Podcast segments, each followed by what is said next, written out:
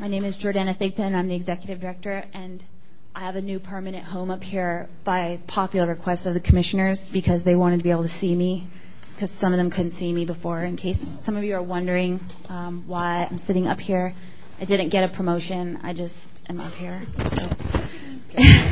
well, promotion as a commissioner, that, that didn't occur. Um, okay, so uh, tonight um, I am joined by um, Buck Delventhal, who's sitting in as our uh, city attorney, city attorney with many years' experience. Um, also, um, Investigator Scott Leon and Tamara Odisho from my office, and Sergeant Reynolds and Lieutenant Schlotz of the San Francisco Police Department. I would like to read an admonishment regarding cellular technology. Um, if you do have a cellular technology, please be advised that the ringing of and use of cell phones, pagers, and similar sound-producing devices are prohibited at this meeting. Please be advised that the chair may order the removal from the meeting room of any person responsible for the ringing or use of a cell phone, pager, or other similar sound-producing electronic device. So please turn them off and put them in airplane mode or whatever you need to do, but vibrate isn't going to cut it. Okay. Uh, the we do have um, well, first of all, the call to order and roll call. President Gillespie. Here. Vice President Breslin. Present. Commissioner Benjamin. Here. Commissioner Neto. Here. Commissioner Pack. Present. Commissioner Suval. Here. And we did suffer a loss of Commissioner Slaughter. He is um, he is still around and alive, uh, but he's not on the commission anymore. So um, you know he's no longer with us here at the commission. So that was a loss. We wish him the best of luck. Um, so we do have some changes in the agenda. Item, um, item two will be um, moved right? You want to? Do you want me to announce the next item? Yes. Okay. Because there are people here, and it, yeah. So we're going to move item three um, to the top of the agenda, which is consideration of P16 permit applicant Andrew Siniko's qualifications to receive a P16 permit, and this is an action item. Um, based on some conversations that I've had with uh, commissioners and members of the staff, there has been a request for a continuance from the attorney in this case. There's also been some sentiment that this should perhaps uh, be heard by a hearing officer uh, in San Francisco, where we normally hear these kinds of cases that have factual disputes uh, where there's some level of detail. And so that's going to be my recommendation, uh, is that this is this case is referred to the hearing officer. Now, as I understand it, there is uh, a relatively quick opening uh, for this to be heard in October, the early part of October. So it would pretty much be within uh, our power to do this here tonight, assuming that it was amenable to the uh, Mr. Siniko and his attorney, um, and it's amenable to the, my fellow commissioners. So first, I'll just ask Mr. Alexander um, whether that would be something that you'd be willing to uh, Uh, yes, I think that would be uh, uh that's an excellent suggestion that I go to a hearing officer because this is detailed, uh, eye glazing in some uh, respects, and I think that's an appropriate venue to air these things out. Also, the other reason for my continuance was, my request was that items that we had filed with the commission office with the expectation that they would be supporting documents for Mr. Siniko. You may recall the last time he was here on July 22nd, there was a specific request that he submit something in writing. What I placed before you, some of you may have received by email or received portions of it by email. I didn't have Commissioner Suval's uh, email address, so I don't think we ever even sent it to her. But those are documents that were filed with the commission office on the date indicated that were specifically responsive to the issues raised in the original July 16th uh, report from uh, Mr. Leon and Ms. Sue, which report has essentially been republished whole cloth and posted on the website uh, in anticipation of this meeting. And I think it is unfair to the public back here not to have access to those online as well as people at home. Well, I think it's just a lot of these factors that have come together. The the voluminous nature of your submission, a lot of the factual things that are in dispute uh, makes it more appropriate that this be held in more of a uh, the kind of a setting that we can do with our hearing officer. So as long as it's that's fine with you, and I think is there any discussion among commissioners or is there any consensus here? I think it's very appropriate. Um, I, did neglect to say earlier, I, do think um, we want to make sure the hearing officer knows we want to expedite the the findings, Right. so that they come back to us, um, you know, within a reasonable amount of time. Thank you. We understand that that's the situation here is that it's a granting of a medallion. So, um, Yeah, I, I agree that uh, also that I think it would be a good process to do that for hearing officers to take care of this matter, and if necessary, it can, the case can come to us. Thank you, Commissioner And as, Pack. and as I understand the process, the hearing officer will make findings which will be placed before the board as a recommendation to be adopted Then or we will either adopt or reject, and then if we reject, we would rehear it, but it will come back to us for a final decision. So, How will we be notified of the date? um, we'll, I'll have our office be in touch with you in the next. Yeah, it'll it'll be October 3rd. That's the soonest I I have. We have four hearings this Friday. September 19th we're full. September 26th the hearing officer's not here, so October 3rd is the first date. I would have put it on sooner if we had had a date prior. As long as we've agreed to October, October 3rd, is not too bad. Additionally, um, we don't currently have any uh, procedures in place for these hearing of applicant cases. And I'm proposing on the 23rd that the commission adopt the same procedures for hearing medallion applicant cases as it currently has in place for actual permittees. So in that case, there would be additional briefing rights um, for Mr. Siniko such that he would be allowed um, the procedures that are currently in place under MPC 1188 which allow for 10-page submissions. So um, assuming the commission is interested in adopting that on the 23rd, you may want to be interested in preparing yourself for the hearing in accordance with the procedures established in Municipal Police Code Section 1188. Mr. Alexander. Well, thank you. We're, we're we're actually prepared right now, but I have, a- I've stated my reasons. Okay, All right, thank thank you. you. And let me just apologize to Lieutenant Schlotz and, and Scott Leon and everyone else who came to testify here tonight. I realize that that you were here to do uh, this tonight, and I'm sorry that you had to come down. And hopefully, you'll be available when it goes to the hearing officer. Okay. We need to take public comment on this because it is an agendized item, so we'll take public comment for one minute. However, just be aware that it will not be heard tonight. Is there any public comment on this? Seeing none, public comment is closed. Okay, thank you. Agenda item two. Agenda item two is staff report and commissioner announcements. So, um, commissioners, I did um, provide you with staff report.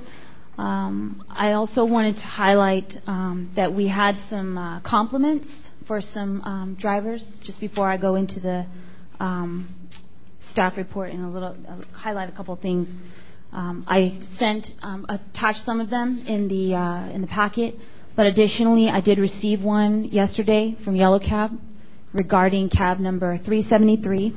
Um, it was a driver uh, who returned a lost item, a phone, to a customer, and so that individual should be highlighted. Um, he did do that yesterday, so we don't know his name. Hal didn't put his name in here. Maybe next time he will. Um, additionally, uh, we I want to highlight um, Regents cab number 229. Last evening, I had excellent service from him personally, so I wanted to highlight him. I don't know his name because it was a quick ride. Um, so I just want to highlight we so often hear a lot of complaints. Yes, um, Steve is one of your drivers. Um, so we do hear a lot of complaints, and so if people have good service, members of the public that are watching, please send the compliments to us. We do want to highlight people that are providing good service and not just dwell on complaints. We would very much appreciate that, and company owners are encouraged to do the same. Um, additionally, regarding the staff report, um, I have Sergeant Reynolds here, but he's going to be giving a more um, fuller report later on. So he he will reserve his comments for that time. Let's see, we uh, we might be postponing the charter reform working group meeting on the 25th. Um, so just to be advised for everyone, rules committee we do not have a meeting scheduled yet but we're working on um, that uh, and hopefully getting a guest to speak of workers' compensation. Um, let's see, open forum. I was going to have it this Friday at two o'clock, but uh, I may I may not be able to have it due to the fact that we have four disciplinary hearings on Friday. Um, it's there's just quite a few. Uh, I haven't approved any new taxi wraps. Um, the MTA's taxi advisory group has been meeting. Um, several of the members are actually here in the audience this evening. It's a great group, and we've had a productive discussion so far. Uh, so that's continuing on. Um, we have not had any Board of Appeals hearings recently. Uh, Superior Court, Robert Friedman's case is there. We have a lot of 311 complaints. We'll go into that in more detail. And we are continuing to process many medallion applications. We are still in the process of issuing the 69 medallions that were approved in the first part of this year. Uh, let's see, we're still waiting for some decisions. Um, Mr. Rahimi is into his second action with the commission. Very troublesome. Uh, and I've attached also an economic barometer. This is not, uh, just so people cannot be confused, this is not the uh, fare report that the controller has promised us and promised us some time ago. We are still waiting for that. I will be drafting a letter and writing a letter tomorrow asking where is this report, as we are very interested in receiving it, as I know many of you in the audience and many of you watching at home are interested in receiving it. So we'll be asking the controller for that report.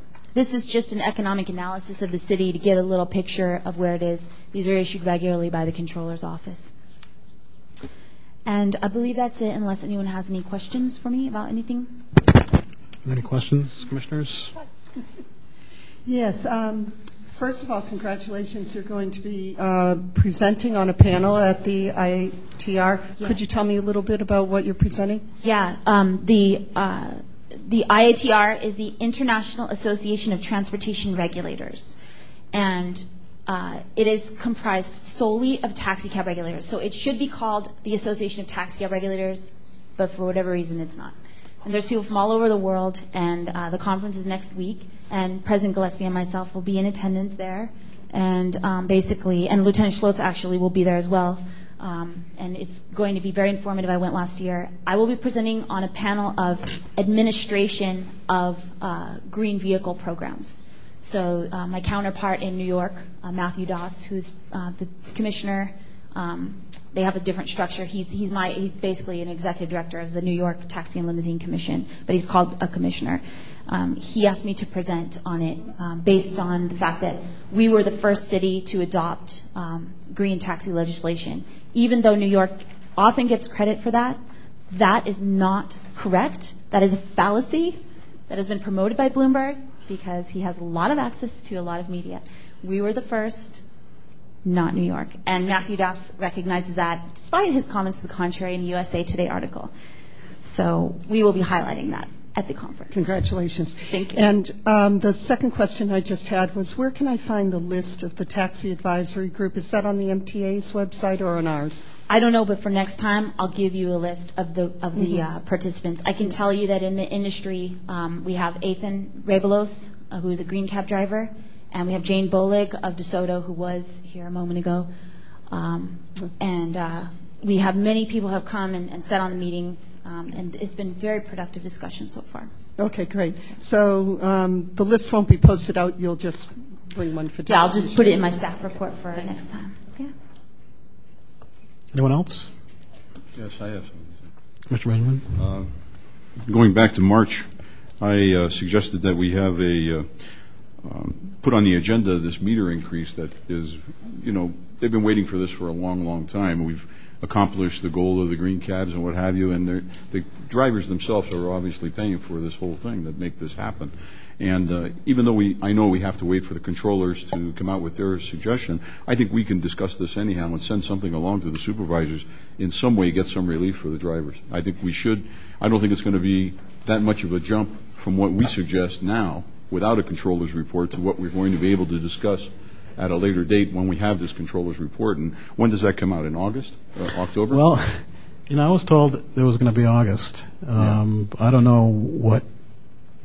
I mean, I, I do feel a sense of frustration myself that I'm not frustrated. I think we should just because we really discuss it and can't. put it out. The, I know the board of supervisors won't act without that, Well, and we could make our own recommendations, but it wouldn't be based on the kind of things that they would be able to give us. But it is a little frustrating that the controller. I mean, the budget process is over. I think we do need to kind of prod them along a little bit to. Uh, even if it's not necessarily pending for the actual next term of whatever the controller is going to suggest, I think we should come up with something that offers them some relief. Uh, With the price of gas right now and everything else, I think the Board of Supervisors will be sympathetic to them because they know obviously that uh, all of these charges that have gone through with the companies getting an increase and the, uh, you know, just all the way down the line, that there should be something in their pocket too. If if I may, I think we should put it on the agenda, um, not waiting for the controller's report, because this is a very emotional issue on both sides. Will the public take the taxis if the increase comes through? The drivers needed to cover the gas. So it's a very emotional issue that it'd be a good idea if we flush out a lot of that even before the controller's report comes through. Well, just all the, uh, all the Bay Area, other uh, areas and cities have already approved raises for their, their drivers. And uh, since we're the first in the green end of this thing, and we're going to be the last in providing something else, I don't think that's fair. And like I say, I put this out on March 25th. It's indicated on my, my ticket. And uh, we're talking six months later, and we haven't done anything. And we're talking about smoking in cabs is more important today than, uh, you know, fare increases. So I'd like to see it on the agenda very soon. Even if it doesn't have any weight, it should come up right away. Okay, thank you, Commissioner. Um, when Commissioner Slaughter was still here, he had asked me to prepare some research on like what other jurisdictions were doing and you know historical analysis of the fares and everything, and um, maybe and he had actually asked for a two-part hearing in that regard. So maybe on the 23rd we already have a relatively full agenda with several disciplinary cases. Um, but I could easily have it prepared for you by then, the 23rd. That that first part, that report that he had mentioned, it was a good idea.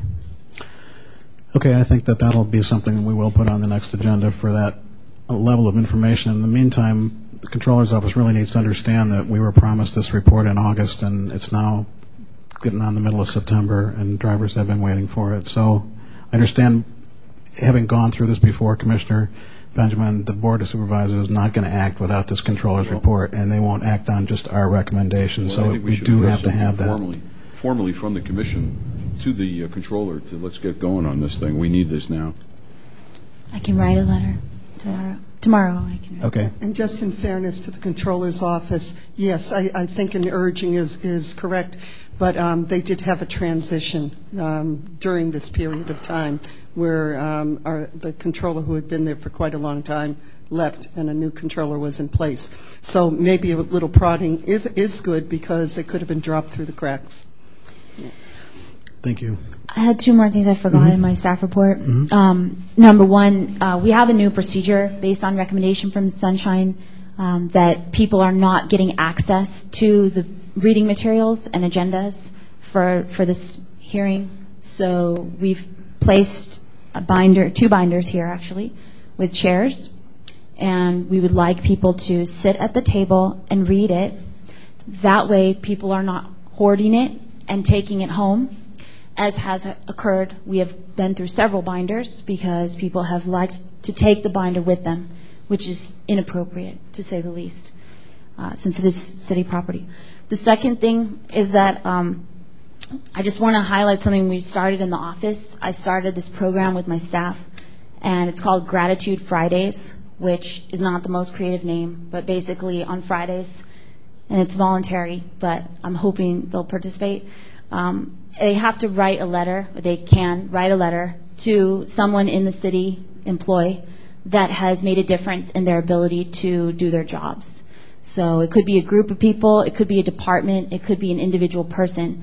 But basically, they write a letter highlighting that person, and then they send it to the person, and then they send a copy to me. I then send it to the person's supervisor so that that person can be commended for their good work. And at the next hearing, I will attach the copies of those letters so that you can see um, the work that people in the city are doing for you as, as taxpayers and as um, commissioners on the commission, and also so that the public sees we have almost 30,000 employees in this city and there's a lot of good work being done. So I just forgot to mention that earlier. Sorry about that. Okay. I'll take public comment on the uh, staff report for one minute. Just line up. Anyone who wants to speak for one minute.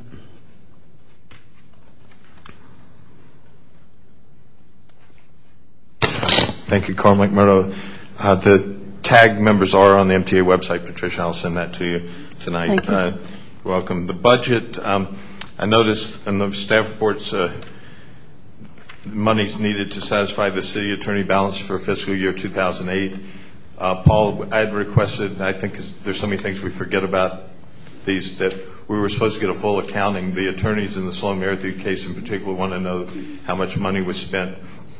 I know the medallion holder fees doubled 90% this year from 500 up to something like $945. Uh, The other thing in the staff report, there were two hearings subsequent to the last taxi commission meeting at the Board of Appeals, both overturning what had occurred here. One was the Young Yi case, and essentially there's a mandate of sorts to have a ADA accommodation program for the applicants as well. The other was a case of a man named Mr. Sukar, but my time has run out. We'll have public comment also additionally later on for three minutes, so.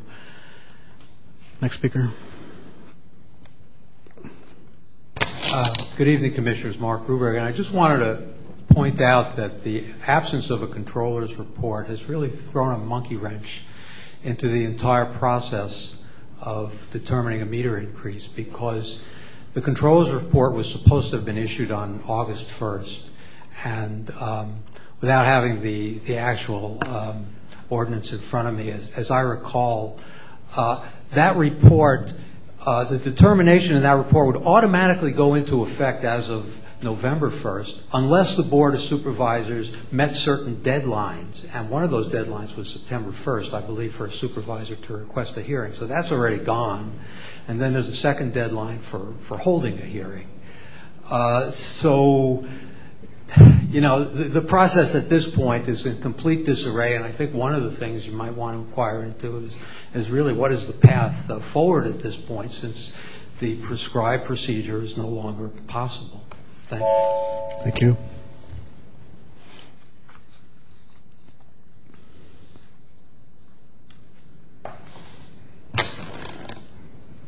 Commissioner Gillespie and fellow commissioners, uh, very briefly, I just want to make a comment about the so-called missing loose leaves. You go to any other commission hearing in this city, particularly in this building, they supply you with 12 to 18 copies. It seems like the director here can only come up with two at every meeting, regardless of the capacity of the crowd. They don't match what's on the webpage sometimes as well. If you check some of the documents here, the ones that are placed here in the folder, they're missing on the web page. If you check some of the transcripts, going back to when Heidi Machen was the director, the so-called transcripts on certain speeches were altered against the transcripts that were, appeared in this uh, actual hearing. So on a budget of 1.8 to 2.2 million, wherever it stands right now, I think the director can come up with more than two copies. Thank you. Thank you. Next speaker.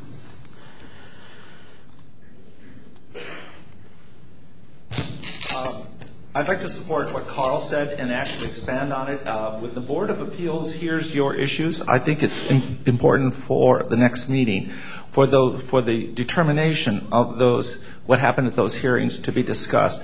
It helps you when you have, when then you have to make decisions about subsequent cases, because then you're, then you know how the Board of Appeals tends to look at these when it comes, comes to them. As, as has been the case many times, the Board of Appeals has overridden your very harsh decisions. And uh, my hope would be that you would look at the Board of Appeals and, their and the decisions they have made and try to keep them in mind when you want to throw the book at some owner for not driving the required shifts. My second, uh, and I want to support Richard Benjamin's request for a fare increase. Uh, and I think you should begin to move on this yourselves. Uh, uh, the, I'm sure once you begin to move on it, the controller will see a, a motivation to get the report finished and get it to the Board of Supervisors at the same time that you see it. Thank you. Thank you. Good evening, Commissioners. Martin Smith, Luxor Cab. Uh, I just up here to support Richard Benjamin on the uh, the meter increase. It's a long time in coming. I just hope he's not a voice in the wilderness on this. The drivers desperately need it. I'm all for. I would like to see a, raise of the drop at least one dollar because you know it's it's hard time for drivers in San Francisco. Drivers are barely making making it by. So you know we we need this meter increase. We need a, a, a increase in the uh, drop of the meter, and I think we should listen to Richard Benjamin on this. Thank you. Thank you. Anyone else? Good evening, Commissioner Tariq Mahmood. First of all, a sad day, two days from now, September 11 is coming. In the memory of those who passed in that tragedy. As regard to the St. Boniface Church, blessing to the drivers, thanks to National, Luxor, and Yellow Cab. They arranged not only the blessing, but pretty good food for the drivers. Hundreds of drivers came at the night shift and the following day morning shift. But no driver labor leader was there. Thanks to the Taxi Commission also, they participated, Sergeant Reynolds participated, Scott Leon, Jordana Thackman, thank you very much. About the meter increase, we raised the voice long time ago. We've been suffering very long for this meter increase. Please send a letter quickly and request them to rush it.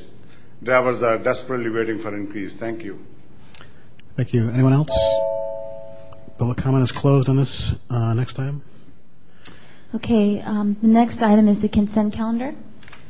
I have an admonition to read regarding the consent calendar. All matters listed here under constitute a consent calendar are considered to be routine by the Commission and will be acted upon by a single roll call vote of the Commission.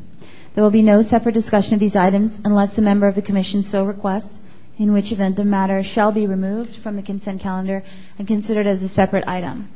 And at the outset, I would just um, note that item B3 has been continued for factual determination. Um, and the uh, B1 is on the calendar again. This is um, one where you had asked the applicant to produce uh, some type of evidence that would contravene um, the uh, fact that he had no waybills, and he was unable to do so and did not provide any evidence to our office in that regard. So is there anything that we need? Okay, I'm going to sever B1 because I know that people are here. I'll speak on that one. And I want to uh, recuse myself on B4, B8, and B10, as well as E1. I don't believe Commissioner Benjamin has to this time. Okay. I'm going to take uh, public comment on the consent calendar for one minute. Anyone who's here to speak on the consent calendar? One minute. Richard Hybels, Metro Cab. Uh, first and foremost, uh, Mr. Tesfaye, I can't say his name. He, he's a good driver. Uh, but I want to make it crystal clear. I think the director got you set straight. There, there was no loss of any way bills. I counted the shifts he worked, 51. He found 47 way bills. There were a couple of insinuations made that it was too bad that the companies lost his way bills and so forth. We didn't lose any way bills. Thank you. Thank you. Anyone else? Public comment? Good evening. It's regarding item E, Stephen Tan, medallion number 1153, moving from Yellow Cab to SF Town Taxi. I don't know what kind of dispatching he's going to get there compared to Yellow Cab, but he do have a very serious dispute with the driver who was working with him the morning shift. The driver has been fired without a notice right away. His, there was no agreement between them, and he used to put the money in the car so the night time this Stephen Chen can pick up the money. And this has been going on for six months, and all of a sudden he fired this gentleman. So we'd like to know if Stephen Chen is here, what happened, why this driver is fired right away instead of giving some time or arrangement, and why he arranged something else. And also, Yellow has the top of the line GPS, computers, servers. Why is going to Town Taxi? That's the question. Thank you.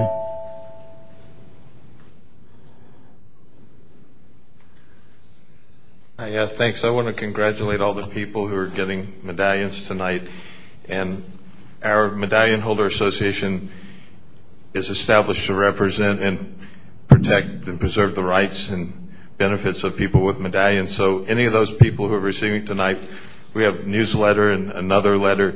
And I have copies, and Michael Spain, who's over here at the end of the third or fourth row, if any of you would like to see the materials, please ask. Thanks. Anyone else?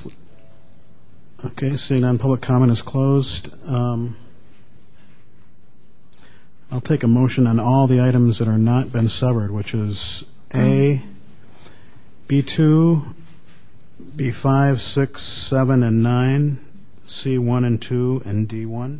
Actually, um, sorry, but A has to be continued. I'm so sorry. I was Oh. just informed of that by The minutes, staff okay. due to an issue with All those items minus A. A- And just before we do the motion, I believe uh, Commissioner Netta always reminds us there's a particular way to word it for um, the medallions that haven't been cleared, the background checks, correct? We were doing this, we didn't do it the last time, No, I though. know. And I think Tom Owen said that we really don't have to do that anymore because it's, it's part of the process now. It's a process that seems to be working. Okay, good. Then I'll move. Is there a second? Second. All in favor? Aye. Any opposed? Motion passes. Okay, uh, we've severed B1, and um, that was because there is a dispute. We have the uh, memo from the commission staff, and this is for Mr. Tester, Marms, and McHale. Why don't we do the others before we get into, no? I'm just doing them in order. Yeah. So the uh,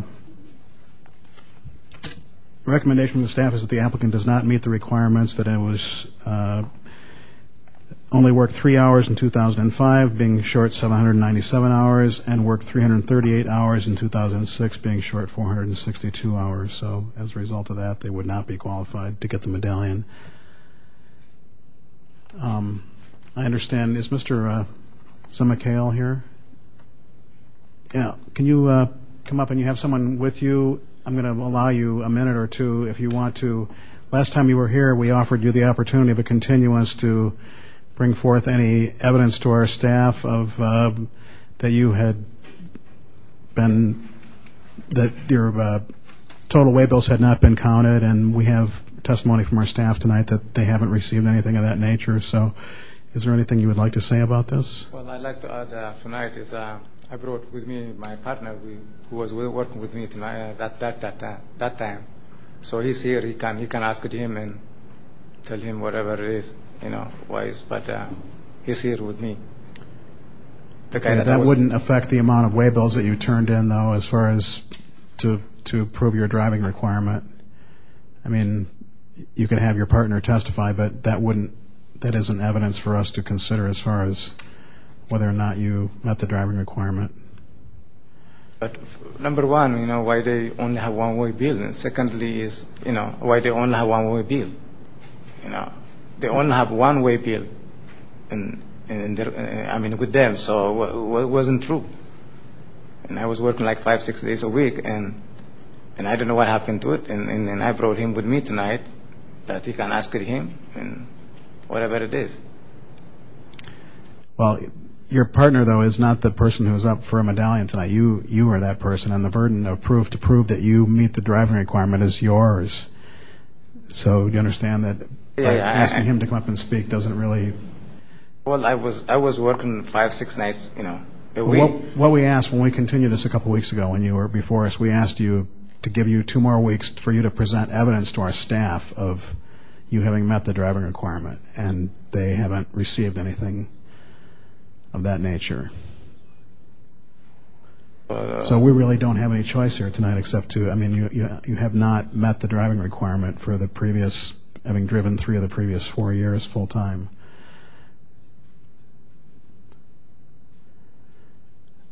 So in this case, is uh, the answer is what is. So can I have an extension then? Can I extension one one one year's extension? Unless a, unless a commissioner wants to move that, you know, you just have, this is requirement by ordinance, by law, that you're required to meet. Excuse me, is he asking for a time waiver Yes. or what? Yeah, time waiver. That's not through us. That, that's something your office can It's take not care going to of. make a difference. He, No, he has no four out of legal basis for a time waiver at this point, and he doesn't. this is the first time he's even bringing it up on the eve of the the denial. So Should we just make a motion to deny? Thank you. Thank you, sir. Make a motion to? Yes. Okay. I make a motion to deny this uh, applicant the medallion at this time. Is there a second? Second. All in favor? Aye. Any opposed? Motion passes. Thank you. Vice President Breslin? Yes. You have- I'm recusing myself on B 4, 8, and 10. Okay, then may I have a motion to approve B4, 8, 10, and E1? Oh, are we? Is that severed?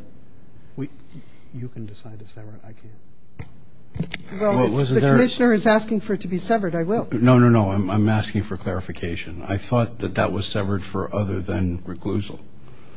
Is it not? I severed it for recusal, but it could be severed if you want to discuss the issue that was raised. I, I think there was some issues here, so with that, so Why don't I just sever it and we'll, we'll discuss it and just, just um, look for a motion to approve B4, 8, and 10. motion to approve.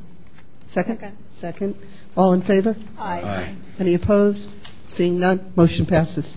Okay, um, now we'll take a look at E1.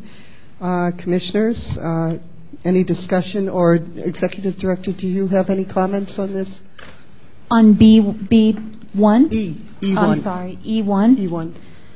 Um, you know, uh, in the past, there's been some um, questions about color scheme changes and how they're being approved and how they're going forward. And so, um, in an attempt to address some of the issues, we as a staff instituted a color scheme change questionnaire modeled after something that the taxi cab detail used to use um, when asking why would someone make a business decision to move to another company. The detail felt that that was information that they wanted to have. Um, other commissioners since, and now some of you as current commissioners have expressed also uh, questions about why, you know, you want to know why why people are doing this. Um, and uh, so we've instituted this, um, you know, this this questionnaire, and uh, you know, um, the person has filled it out. So I hope that when you get these questionnaires, you know that you're looking at them and thinking critically about any any issues that you may see and uh, find of note in the questionnaire. Um, here, this individual is um, claiming that he will operate color scheme only. Um, one thing that gives me cause for concern is he says he's not going to sign any leases with the color scheme, but I'm sure town wouldn't allow him to just operate as a town taxi and fly their colors without some type of written document. So it concerns me that there's either, number one, a bizarre statement, or number two, uh, possibly a false statement, because I know town requires um, all of their people who are affiliates to fill out written documents stating what they're going to do. So that's kind of bizarre. I don't understand why that occurred. Um, but that's the only thing that I would note on here. Anyone else? I'm gonna, now that Commissioner Slaughter's not here, I guess I have to take his point of view.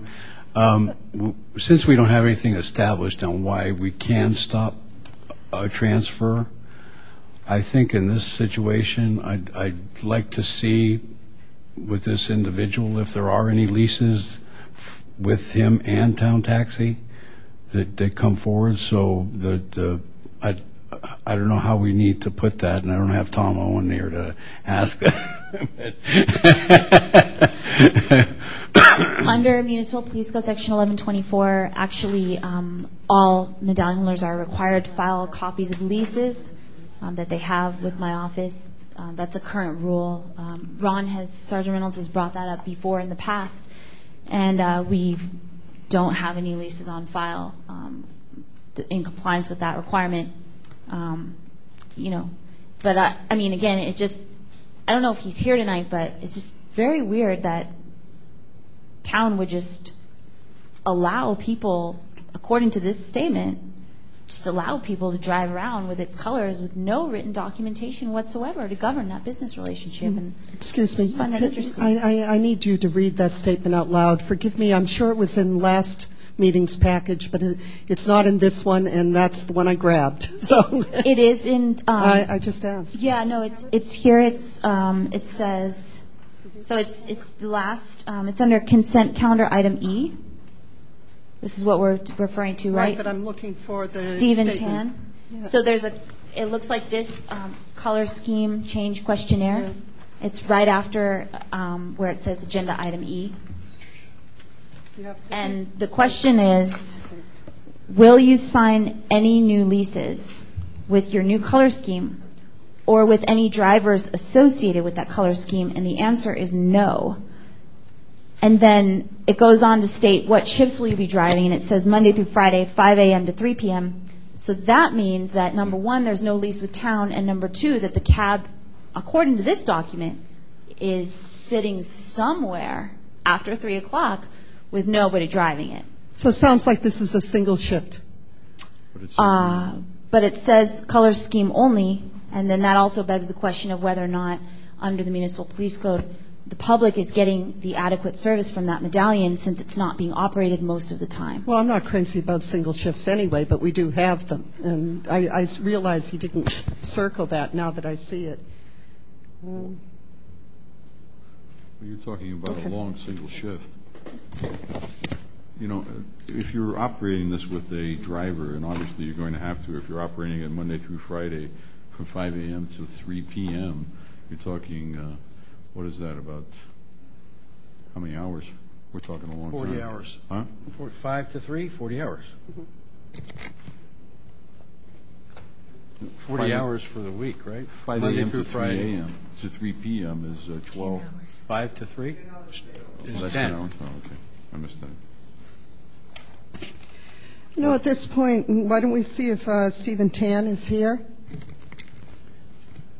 Stephen, Stephen, do you mind coming up to the microphone and just explaining um, the your your process? No, that's not him. Who is that? You're not Stephen Tan. Oh. Okay, sorry. Oh. Sorry about that.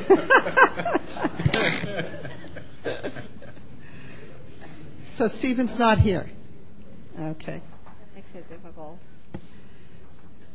Commissioner Benjamin, you have any comments on this, please? Single shift.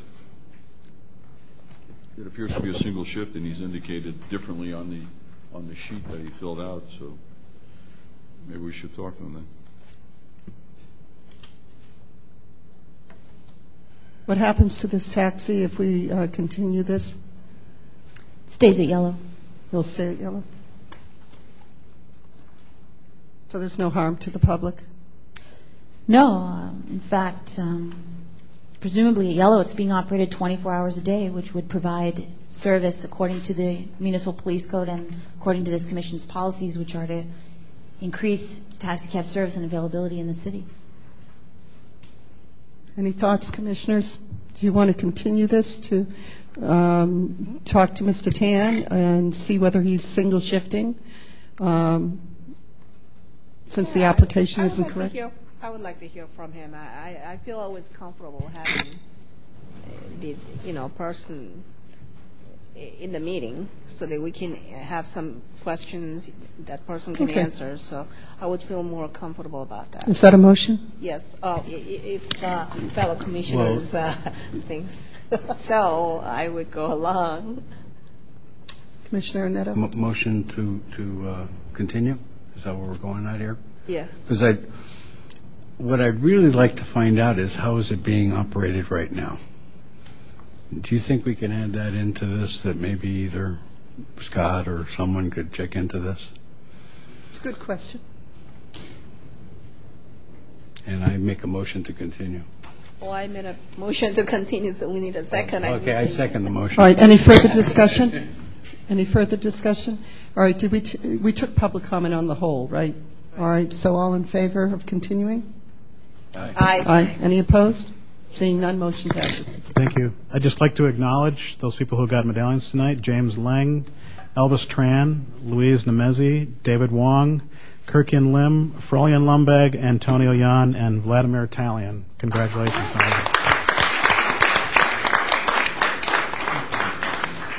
Next item. Um, you know what? I think because we have public comment scheduled at 8 o'clock, uh, and we may have, um, I think I'd like to go to item six now. Okay. Item six is uh, consideration of excessive criminal and administrative violations noted in the past six months. And um, Sergeant Reynolds is here, and he, um, I'll just give a brief uh, introduction of this item before I turn it over to him. Um, basically, um, and I've given you a, just a short memorandum here. We as staff are extremely concerned about the amount of violations that we've been noticing um, in the industry. Um, we have been, uh, I spend most of my week writing complaints and attending hearings, preparing for hearings. Um, I basically have one staff member who's become a part-time legal secretary in the office. Uh, it's just, it's something that we, we have a lot of other things that this commission has set for us as priorities and a lot of other things that we need to be doing. And to spend this much time on discipline is not something we are doing by choice. We're not even getting into the issue of driving requirement enforcement. Um, you will see some cases on, on September 23rd that were brought in the past, you know, by my predecessor. Um, so, but, you know, and, and there's a couple in the pipeline um, that I've you know that I've initiated that involve uh, driving requirement, but they concern fraud. They don't concern just um, you know uh, just failure to meet Prop K over over a couple years or whatever. There's other issues present in those cases. We um, we're just talking about cases that are in, that are involving um, acts of violence, uh, criminal conduct, et cetera, and it's it's really a problem for us. It's really a problem. 311 is a great system. It's been very successful. Um, you'll note that I listed the complaints there, and Ron will talk about those as well. You know, in, some ways, 311, it's, very easy for people to call in. Um, that's why we encourage people to call in compliments as well. Um, but, you know, we're just really concerned. And so that's why we put this agenda item on tonight, so that we can have a discussion about this and alert you as commissioners to let you know what's, what's going on here. And so with that, I'll turn it over to Sergeant Reynolds for his presentation this evening. Good evening, Commissioners, Executive Director, esteemed guests. The last couple of months at the taxi detail has been extraordinary. Um, I passed out to you the quarterly stats for the second half of uh, 2008, and I apologize it took so long for me to get these stats to you but quite frankly, my office is drowning in revocations and suspensions. If you will look in June's um, documents, you will see that we had 40 police reports sent to our unit to investigate. 40 criminal complaints.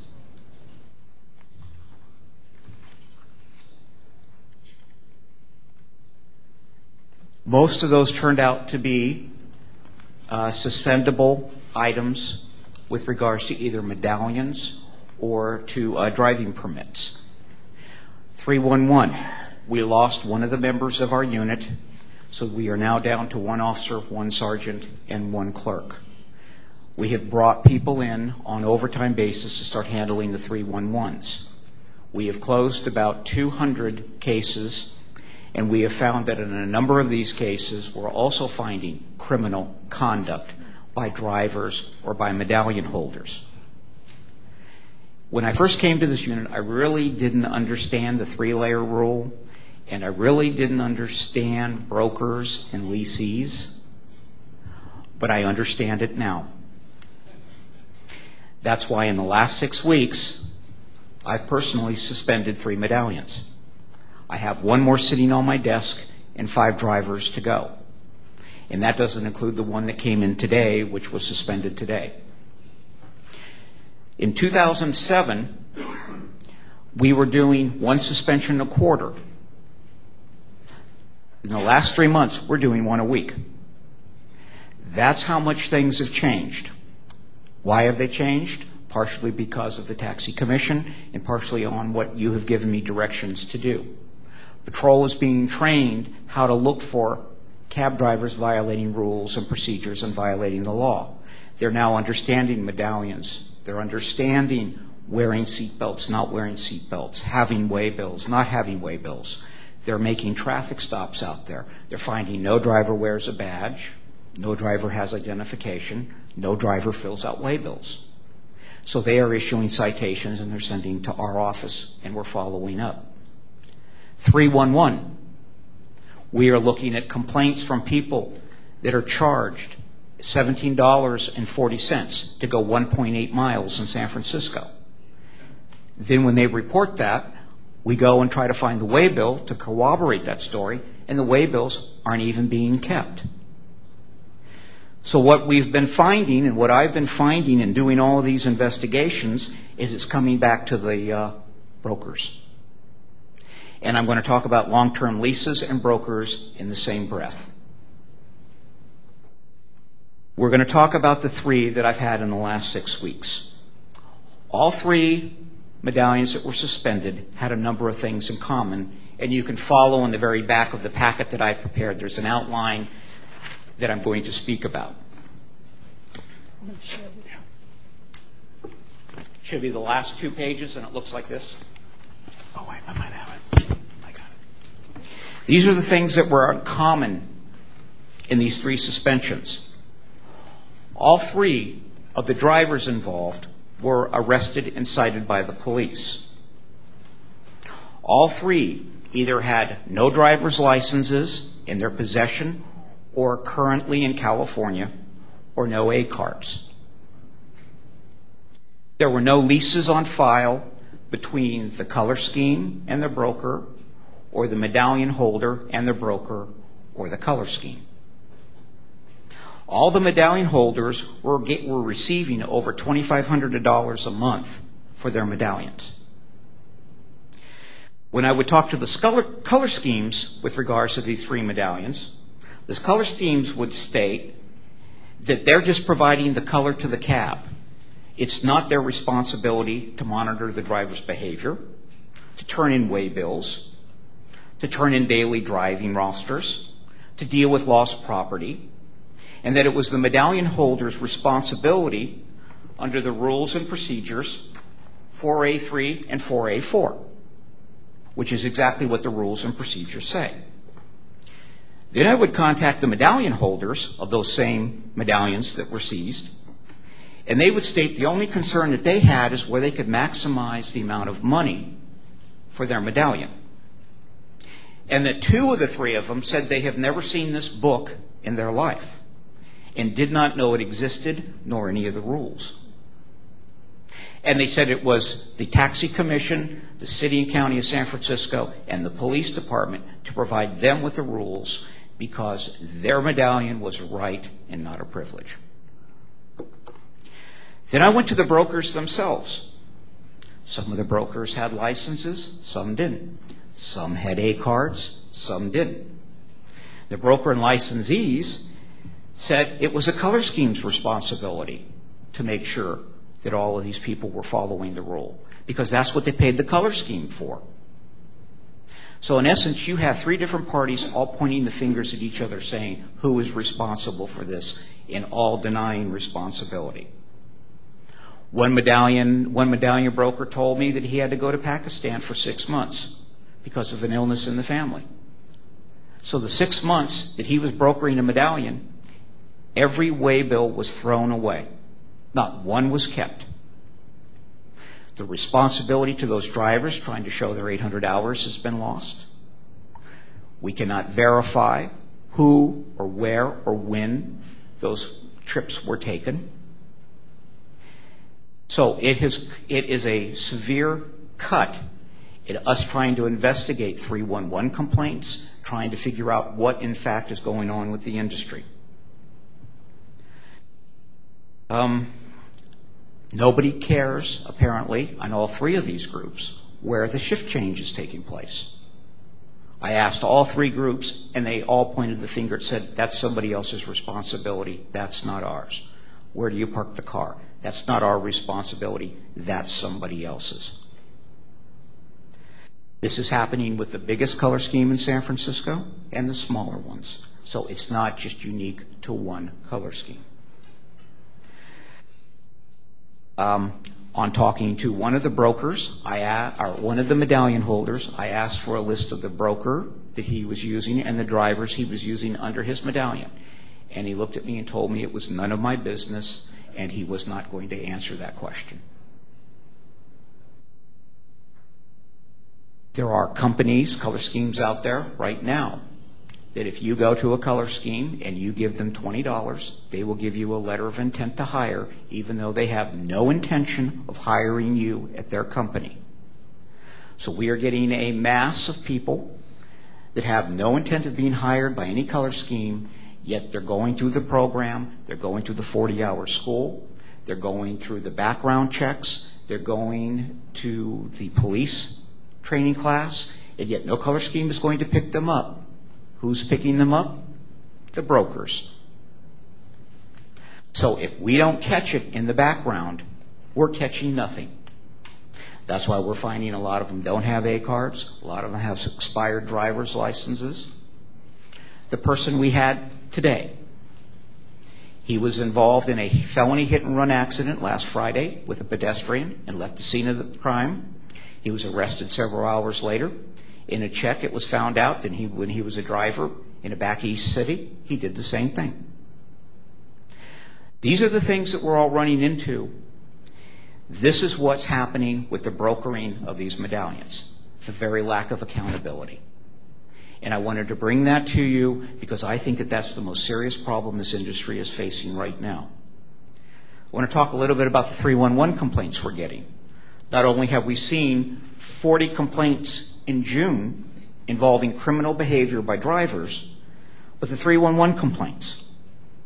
In January, we had 14. February, we had 82. March, 179. April, 83. May, 167. June, 201. July, 187. In August, 257. That's a total of 1,184 complaints for this year. That's averaging 148 a month. Most of these complaints, when we start doing the searching, we're finding out they're connected some way, shape, or form with the brokers.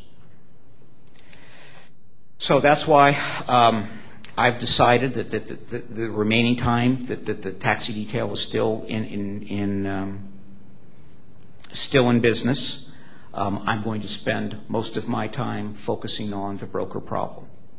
As I said, I've suspended three. There's one that's coming, and there's a whole lot more that are coming. Uh, I want all of the medallion holders to understand that the city gives that medallion to to use. It is not a right. It's a privilege, and you're supposed to follow these rules. And if you don't, the taxi detail will look into your situation. Uh, as the executive director said, we have no leases on file. I just got my first one tonight. So that's going to be one of the first things that we're looking at, and we're going to be finding out who the drivers are, what kind of background they're doing, and who is responsible for their actions.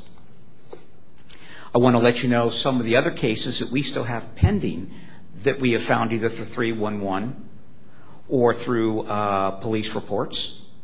We have one driver that's selling drugs down in the Tenderloin, and then he sells them in his cab while he's driving. We have uh, a driver that uh, undercover officers from the San Francisco Police Department sold her script, paratransit script, and caught that and made the arrest. Um, We have officers driving, being involved in hit-and-run accidents, one including hitting a police an unmarked police car and then fleeing the scene. So those are all the cases that I'm currently working on that I will be bringing to um, you for uh, review um, and decision on how we're going to proceed. Uh, with regards to the uh, illegal script on the paratransit, um, it sounds like it's pretty much out of control. There's one company in particular that's being targeted, And quite frankly, I'm trying to get federal help in order trying to make sure that we clean that mess up. Two weeks ago, the PUC had a uh, enforcement operation at the Oakland airport in the afternoon. They nabbed four of our taxi cabs for um, uh, the seals to the meters being tampered with. Our ways and means were there. We had one as I talked, as I spoke to you a month and a half ago. So that's now five from one color scheme that has the meters, something wrong with the meters, and they weren't reported properly to Ways and Means. That's being looked at. Um, again, I just want to let you know that it, with regards to the changes in the taxi detail, uh, our current um, uh, commanding officer, uh, Captain Tom um, O'Neill, is going to be retiring in the next six to eight weeks.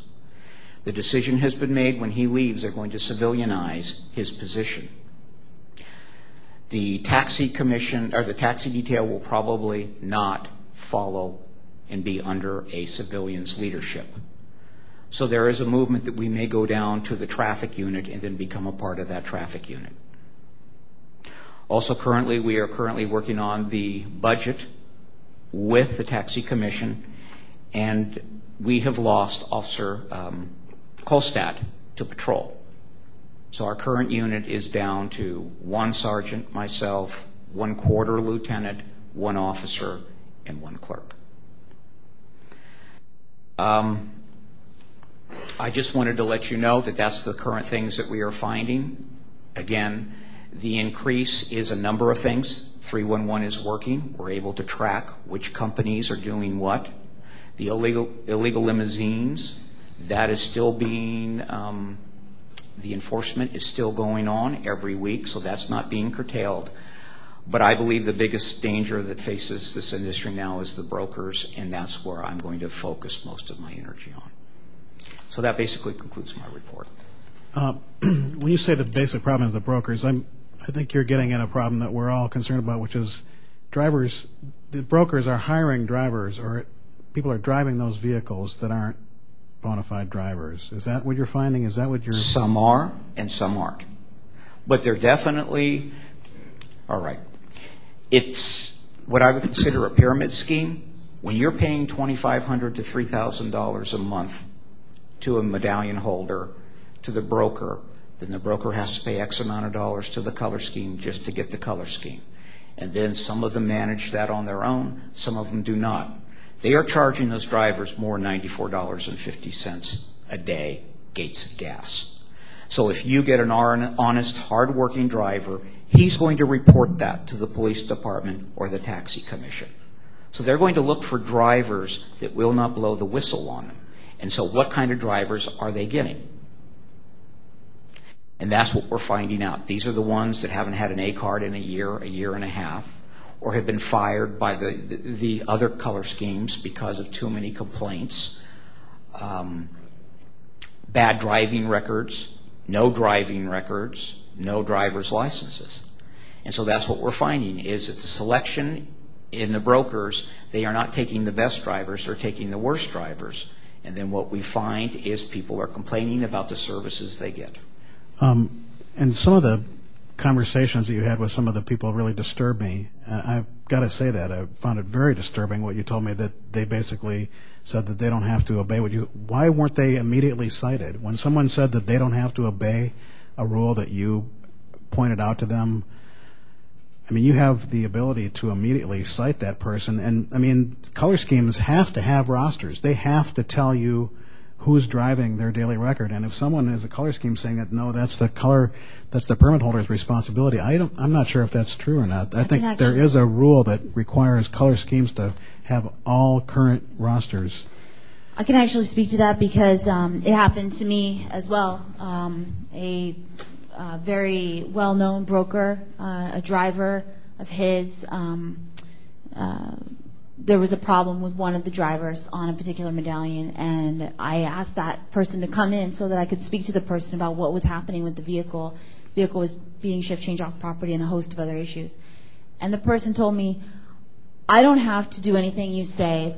I work for Mr. X, And he told me that I don't have to listen to you and that I work for him. So I'm not coming in.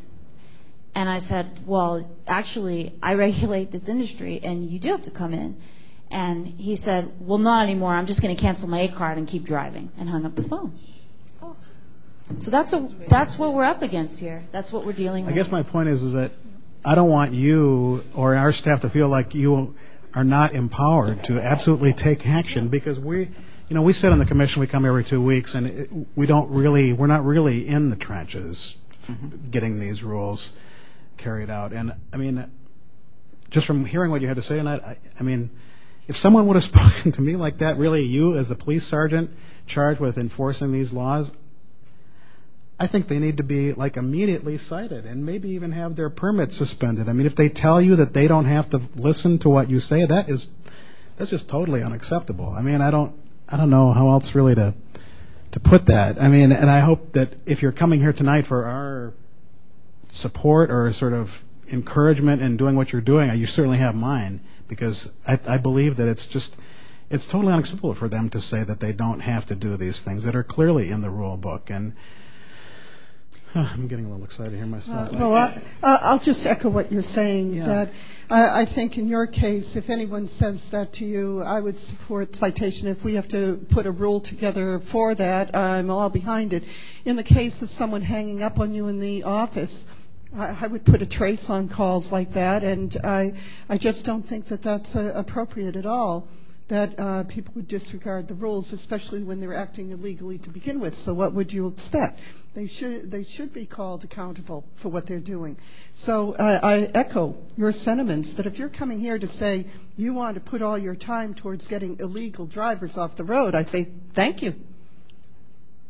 Again, this is information that I want to know the changes that are, occurring and have occurred in this year. As I said, a lot to deal with the changes that, this board has made in the last six months. Um, another thing that we are getting is a lot of tips from drivers. They now know that the taxi commission is not an adversarial situation in an adver- adversarial place. They can get help. I have drivers after every training on Thursday come and tell me about the death traps that they're driving on the freeways every day from the color schemes. So we're putting a program in place where they can anonymously call us, and then I'm going to start pulling all those cars off the road and sending them down to GTU until they are fixed and they are safe. So we are getting tips daily now from drivers like we have never gotten before. But I just want you to understand, you're going to see a major increase in the amount of suspensions.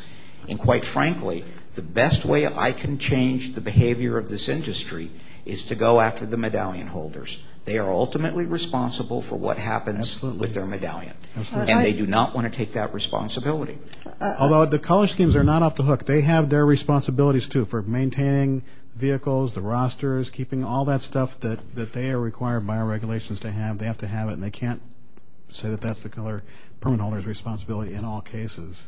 But if the broker is in Pakistan for six months and he's the one collecting all of these items, how does a color scheme get it in the first place? Well, that's their problem, but it is it is a problem that they have to solve. They can't they can't take that hands off mentality. And I know it's easy for them to say, well, they're just running our color schemes, and but it's not it's not good enough. And I think you made that clear to us that there's too many problems associated with that kind of an attitude. So if you're coming here for empowerment, you have it. At least from my point of view, I, I do want to make the point though that 311 and the idea of calling 311 is now very much more prominent. And we have big stickers, and it's so much easier now to make any kind of a comment about taxis. So when I look at those statistics, I think, okay, there's going to be a natural between remembering the old 554 whatever it was number of the taxi detail and remembering the 311 is it's just very much easier now. And so I'm still hoping that someday we're going to get a breakdown of what these 311 calls are actually all about. And I know that that's you know on the the radar screen of the people on 311 to give us some sense of our you know what are, what are these about? Are they about unsafe driving and criminal activity serious stuff or you know have a question. Yes. Um, I just was just curious what the consequence was with the uh, meter tampering. That is handled by the uh, uh, Public Health, Board of Public Health, uh, Weights and Measures. And so they have jurisdiction in that, and we are working with them. Um, I have decided that I'm going to put a task force together at some point, and we are going to do spot checks on all the meters in San Francisco since these issues are popping up um, in other random tests and, checkpoints by other state agencies. I mean, to follow up on that, you mentioned that they were the same color scheme. So Yes, they were. I would think, you know, one of the first things we do is like go to that color scheme and check every meter. I mean, I, I know that it's not always possible to do that kind of manpower work, but if you have those that level of complaint and they're all focused on one color scheme, then I think we, you know, ought to be able to focus our investigation in some way. I have one more concern, not to take the focus off uh, uh, the the good work you're doing, but I do want to know um, if we are going to see more suspension of medallions. Um, oh, are those cars just sitting idly, and what's going to be happening there? Um, well, the suspensions that we referred to, most of them involve drivers. So, like, that's just a, a driver, or yes, some of them do. Um, 675 was, um, in the case of 675, it's unbelievable. Um, basically, the broker has a complaint pending. He then, that broker does not, although he has an A card, he does not have a California, he did not have a California DL driver's license. So he was summarily suspended and he was on suspension. He then went out and operated Medallion 675, which he's brokering, and was caught at a DUI checkpoint for that behavior. And I mean, it's just mind boggling. It's so galling that someone would drive without a DL and on a suspended A card after being having another underlying complaint pending at this commission. Again, I'm not belittling circumstances like that. My question is if we're going to see a lot of suspensions, and I'm hearing you say they're just going to be, for the most part, what you've seen are drivers, and there's the oddball medallion one. But if we have a lot of medallion suspensions, I want to know what the process is going to be to get that car back out on the road. I, don't want the person that you arrest to get the merit of that medallion, but I don't want that medallion to sit idle. So the process is that um, we have hearings scheduled for every Friday from now until the end of the year, with the exception of September 26th. And we, um, you know, we bring cases. I put them on the calendar just as soon as the person feels, you know, sometimes the person, I want to get an attorney, I want more time. But if they say, I'm ready to go, the first available hearing, I get them in the soonest available hearing. There's absolutely no unnecessary delay whatsoever.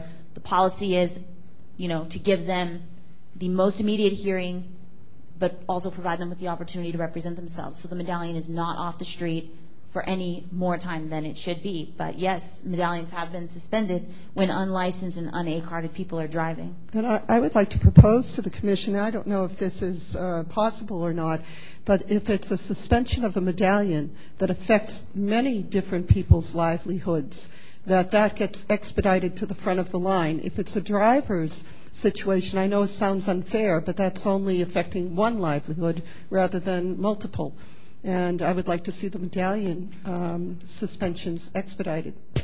I think that's a good point, and I think we can expand on that and say that if a medallion is suspended under these circumstances with brokers, that that medallion should revert to the company color scheme and only allow the color scheme to provide drivers after that point so that you essentially eliminate brokers.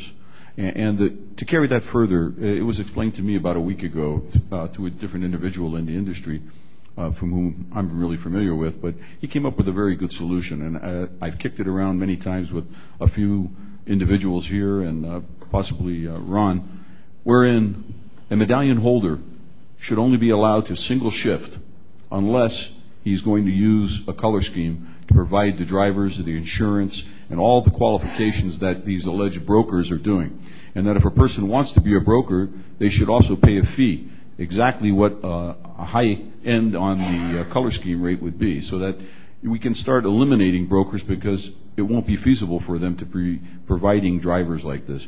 Because by them being able to provide a driver, we lose control.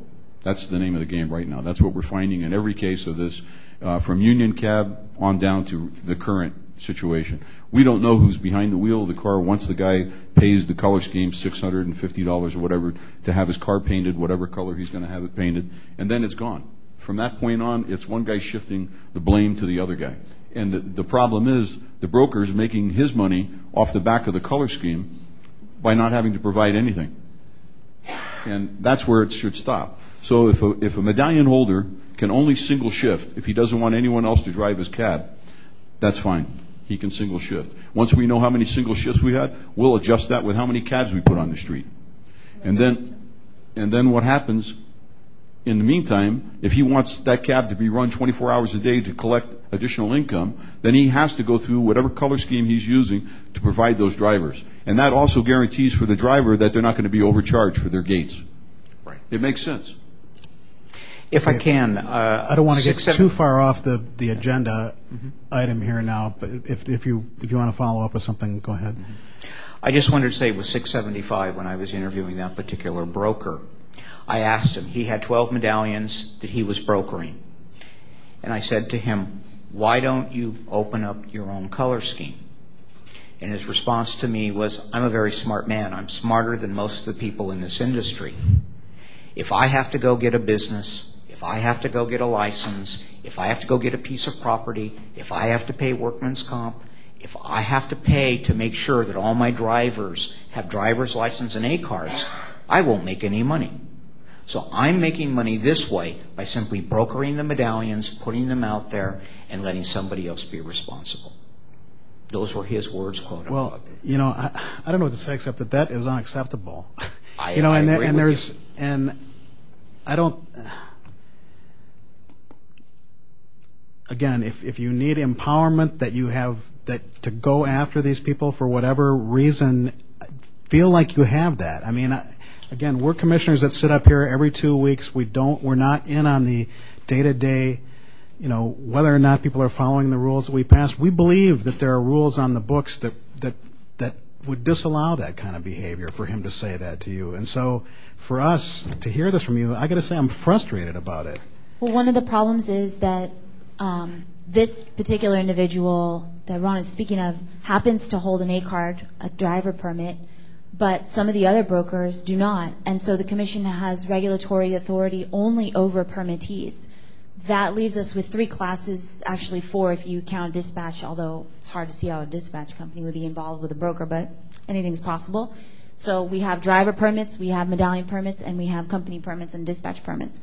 So the commission has regulatory authority and, the teeth really to go after those permits only. So, you know, we can go after the color schemes and we can we can target the color schemes, find them, bring them up for what would ultimately be a revocation, or we could do a medallion instead. And so, you know, we're sort of looking for your guidance. I mean, my guidance is that if you go to a color scheme and they tell you that they don't have a roster for that vehicle, then you say, okay, you got till tomorrow to give me a roster of every vehicle that ever goes out under your color scheme and no excuses. I, I just, I don't think it's an excuse to say that that is under a broker and that we don't know what they're doing over there. I mean, we have rules on the books that say that each color scheme must have the waybills, the rosters, all that stuff. And so I don't know if we need more laws. I think we need to enforce the laws against the, the, the people who control these medallions. And Again- I, I guess I disagree that a broker is beyond our reach because you know you can shut down a broker by shutting down the people that he's dealing with. And that's exactly what we're doing, Commissioner. The medallion holder is the ultimate one that has the responsibility. We shut them down, we take that medallion away, we give it to another one that's on that list right now, Right. that's been waiting for it for years, that's willing to follow the rules, that's willing to comply with our requests, and then maybe we'll put a stop to some of the problems this industry is having.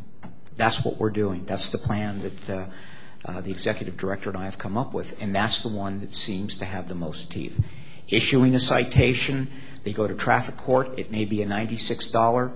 The broker will fire the driver, but then the problem continues because he just hires another driver.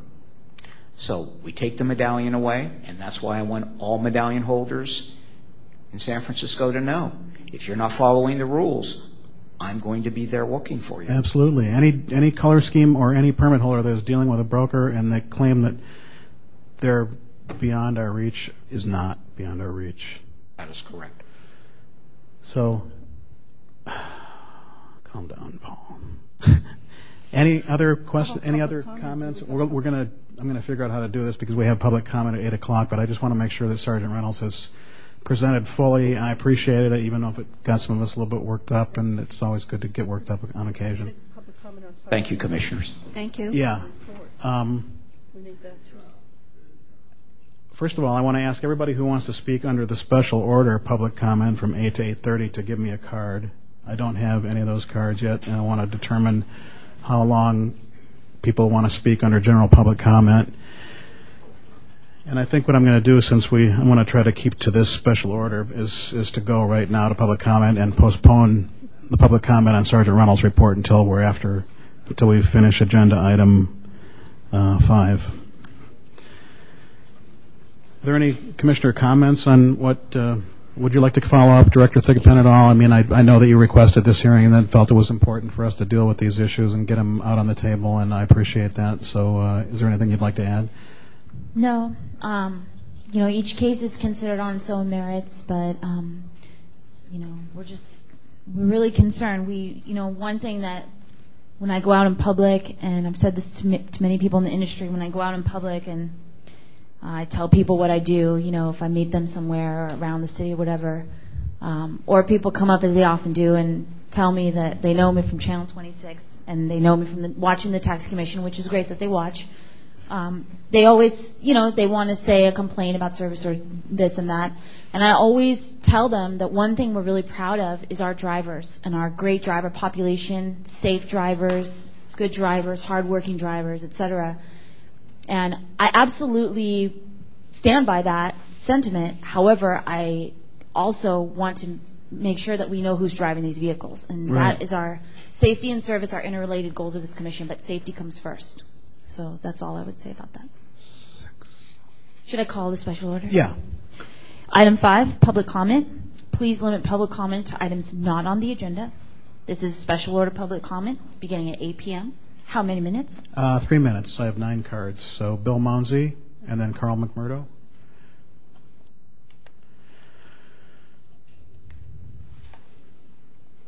Yeah, I was going to speak on the last order. Do you, do you want me to wait and you can have public comment? We, we'll, you have three minutes to speak on anything you want. If you want to speak on the last item now, then you won't. You really shouldn't speak on it again when I go to public comment on that. Well, but you could you could use your time now because you have three minutes now as opposed to one minute then. I got them in my notes.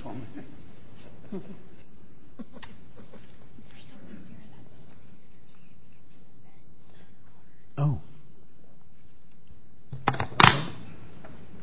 I, um, I did want to talk about the cases that were in front of the Board of Appeals uh, on August 20th. One was the findings in the case of the Young Yi. He was an applicant whom this commission removed from the list because he didn't have enough hours. He was 200 hours short in one year, and he had a disability. And so he was revoked, and uh, there was a hearing at the Board of Appeals, and they felt that he was entitled to medallion. They actually ruled that in the absence of a policy, an ADA accommodation policy for applicants, the board, at least in that particular case, and I think they'll do it in every case, will afford applicants the same policy considerations that medallion holders are afforded. so I would think that would be that year 2006 resolution that actually the medallion holders are in court fighting, but that will, for the time being, at least apply to uh, applicants as well. So it would allow them a full year every five years and one-third reduction three years in a row, things like that. Um, this man had to, he gave out his medical information, which probably violates his confidentiality. I think he had struggled with polio, and um, so you saw the same thing a little bit in the Martin Kaczynski case, and so the hearings were, the findings were approved, and then they have become final. So I, I think that you need a policy, or at least if some applicant comes up here, um, you should consider that before revoke or denying them the application. Uh, the problem right now is that the integrity of the ADA for the applicants is uh, sort of violated because no one's reviewing this. We have cases where people are just saying to the Board of Appeals, I was disabled, and they're taking it on face value without anyone doing a review, as far as I can tell. The other case that went forward that same night was a man named Khaldoon Sukar, and he had been removed because he didn't respond to a letter telling him he was at the top of the list, and he was in Jordan apparently for 10 months. And the issue became focused at the Board of Appeals on whether or not he was telling the truth that he was in Jordan, and it got pretty absurd. Uh, a, he had a sealed letter from the Jordanian consulate. He had original stamped passports, and finally the Board of Appeals got exasperated and overturned it and said put him back on the top of the list. Um, so what I would suggest is there's some ways to handle this. You could send out certified letters and maybe have an abeyance list for letters that weren't received, or you could, at least if you revoke someone and they come back and there's a plausible explanation, then you could um, afford them some consideration and let them apply again. Uh, thank you very much. Thank you. Is uh, Ben Deal here? Ben, sorry I didn't see your card here. Got some good news for us?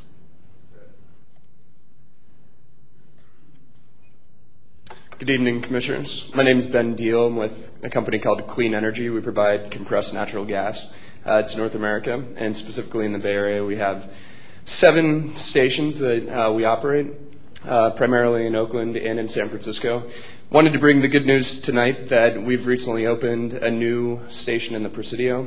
We had a partnership with the Presidio Trust to open um, a new CNG station, and it's located off of Halleck and Young Street, uh, right next to the Doyle Bridge, to the overspan. Um, as you know, uh, just in with accordance to the green taxi program that Mayor Newsom has put in, in accordance with the Taxi Cab Commission, uh, the CNG vehicles are an important piece to that, and with the talk of a lot of the uh, rising fuel costs that a lot of the cab operators are experiencing, compressed natural gas is currently retailing for $2.69 a gas gallon equivalent in the Bay Area. So there's a good opportunity for a lot of cost savings along with the environmental benefit of natural gas. And uh, I just ask to continue to support the um, compressed natural gas uh, along with the hybrids uh, through the green taxi program. And I'm happy to be here to support all the cab companies, the Cab Commission. Look forward to working with you all going forward with that. So thank you. Thank you. Ben, what is your role? Are you, what do you do at Clean Energy? I'm the new account manager. I work specifically in the Bay Area. Okay. So I work with Doug Cameron. Okay. We've met a lot of your other people and work closely with them when we're writing our law, so we want to welcome you. But I want you to describe a little bit more precisely where the new station is. Sure. I've got a map, actually. And what steps have you taken to uh, reach out to the companies where the CNG vehicles are? There's several. Not everyone has them, but they're sort of concentrated in a handful of companies, so I want to make sure all the drivers down there, because lack of fueling infrastructure on the north side of the city was a huge problem for years. I mean, there was nothing on the north side of the city. So now something being near the Golden Gate Bridge is very important. Yeah. Um, I do have a map that just kind of outlines where it is. It's not in the most uh, directly accessible, but it was the property that the Presidio had been operating. And, um, yeah, that was one of the needs that we definitely wanted to address, is just to give um give the cab drivers that are operating in the city the opportunity to fuel in the north side of the city. Is it up? Can we see where it is there? And we're actually putting a map of all the stations on our website Okay. so that drivers can go there. We're, we're re- updating our website right now in the office and making it. Is it up right now? Yeah, it's, it's actually up right now. So, we'll probably add this one. add this one. Yeah. Yeah. It's right off, uh, this is Mason Road in the Marina Green. And then the station is right adjacent to Doyle Drive. And it can be accessed from Lincoln Boulevard uh, to Halleck and then off of Halleck on Young Street. This was actually great because um, one of your colleagues actually approached me last year and was like, "Hey, we're trying to put a station in the Presidio," and I was like, "Well, it's a lot of bureaucracy because it's a it's a trust, and you know, I'll, I'll help you as much as I can." But it went so quickly; it's amazing. It was really there to be commended for their work. So Yeah, Presidio is definitely committed to having CNG vehicles. Um, they operate a good fleet with their Presidio uh, shuttle service that they operate, and then they also have their fleet vehicles as well. So we just want to make make it more accessible to uh, use CNG in the city. So and supporting the cabs as well. Okay, great. Thanks a lot. Thanks. And I'll leave a couple flyers too. Thanks. Mike Spain and Emil Lawrence. Bill, Bill was first. He didn't get to talk. Oh, you want to you want to speak again? Uh, okay. Go ahead. Good evening, Commissioners. Good evening, um, everybody else. Uh, in this talk, just a, a little bit about the CNG. Um, I, in the last six weeks, I've been to the one on Third and 22nd that's been broken twice, six weeks in, a, in, in different days in a row, and I have to go to the airport to fill it up. There's not enough pumps at the one on 22nd and 3rd, because if it goes down, they're both down. It's over. You've got to go to the airport. You know, even if there's one in the Presidio, it's too far to go to fill up at the end of your shift, because 23rd and 2nd, uh, 23rd and 3rd is, is where the cab companies are. So, you know, if I go to the airport, I got to waste a lot of gas coming back from the airport. So that's just something I had to say when he was telling you how wonderful everything was. Um, second point is uh, this business about brokers and uh, long-term leases and all the rest of it. I'm sure, I know there's a lot of, of cab companies who are genuinely doing the right thing with these long-term le- leases. But these brokers have got to go. They've got to go. It's, it's the same thing to me as the limos and everything else. They're doing it because they can. Nobody's checking them. I like, I love the idea about taking away the medallion. That's a great idea.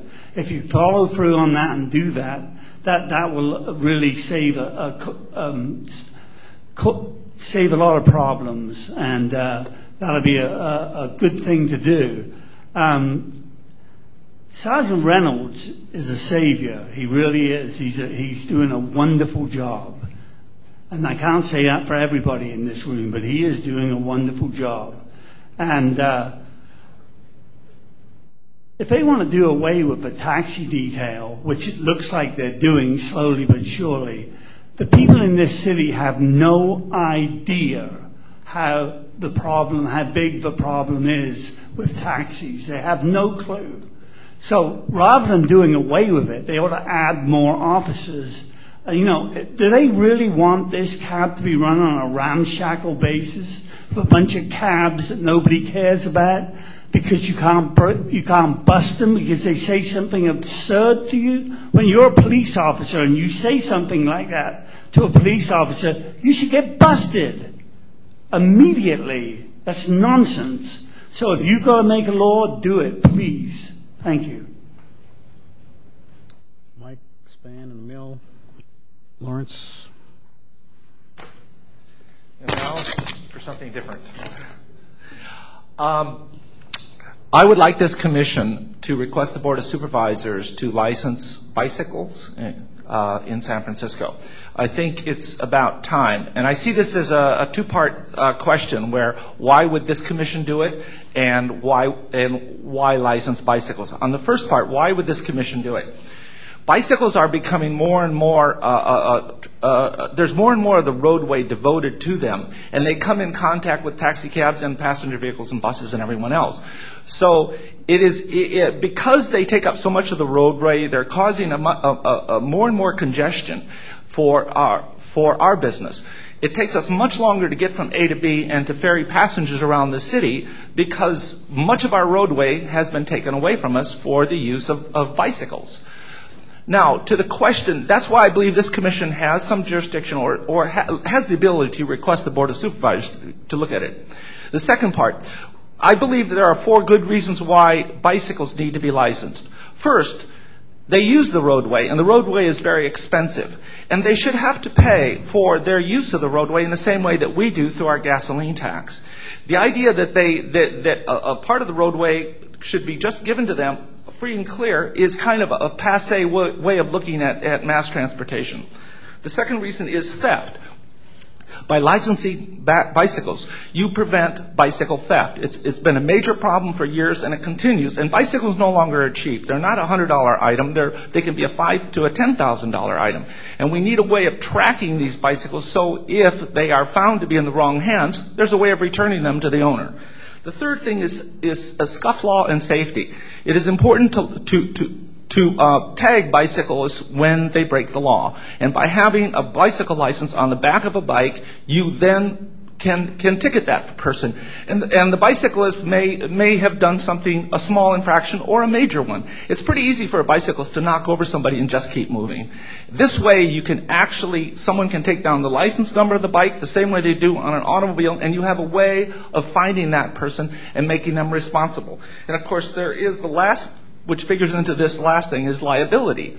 Um, there's liability both for the bicyclist as a driver of a vehicle, and there's the liability that if the bicyclist uh, does a scofflaw, like runs a red light, who do you think is going to pay for that bicyclist if he's injured? I see bicyclists constantly running red lights and traffic signs as if they are immune from prosecution, which they seem to be. Now, if I hit one of them because they ran a stop sign, my insurance is going to be responsible because there's no court in this land that's going to say the bicyclist was at fault, even if he ran the red light. In fact, I have to pay. Thank you. Thank you, Mike. Kind of a tenuous connection to our jurisdiction here. But Keith Raskin, or Emil Lawrence, then Keith Raskin.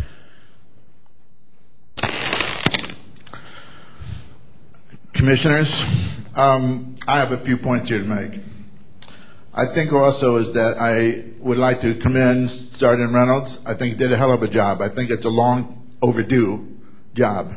Should have been done years ago, let alone today or last month. But I think that type of progress is what this commission should enforce or attempt to promote in the future. Also, I'd like to say is that, you know, there were earlier that the director brought up the shortage or the missing booklets.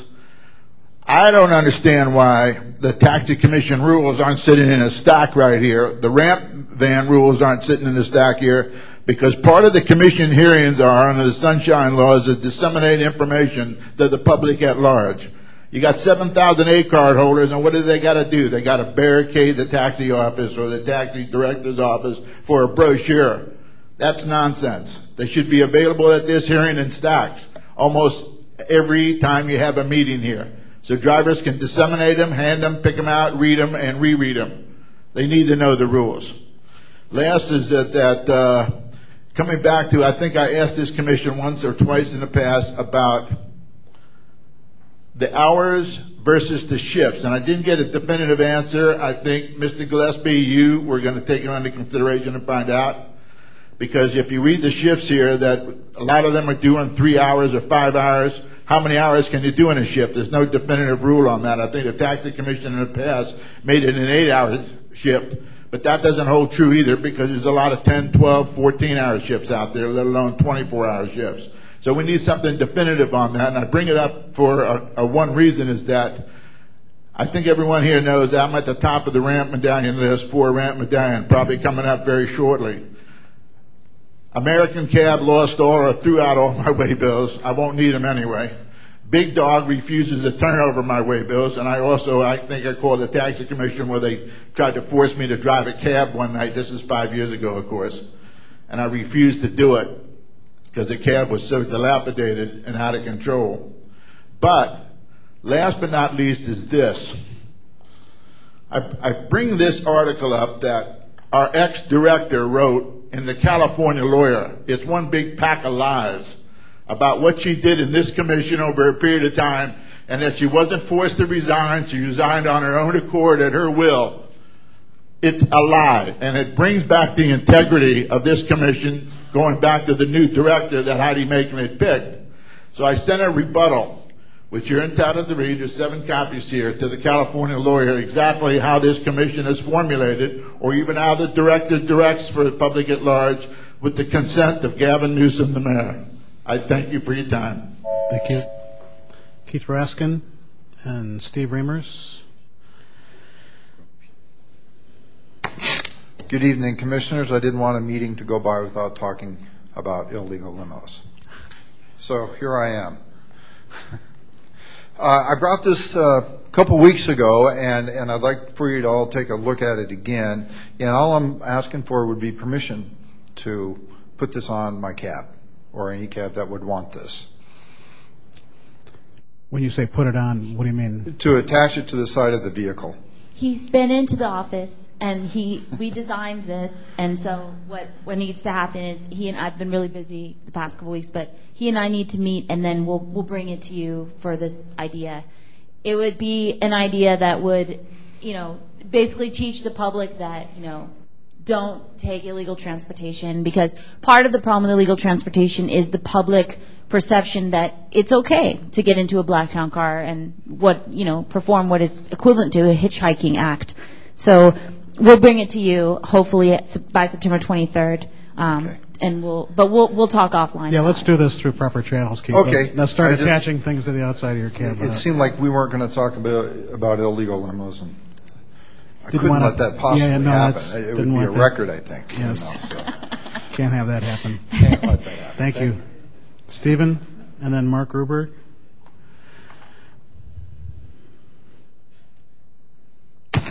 Hi. Um, well, again, we're reminded that everything needs kind of a good going over.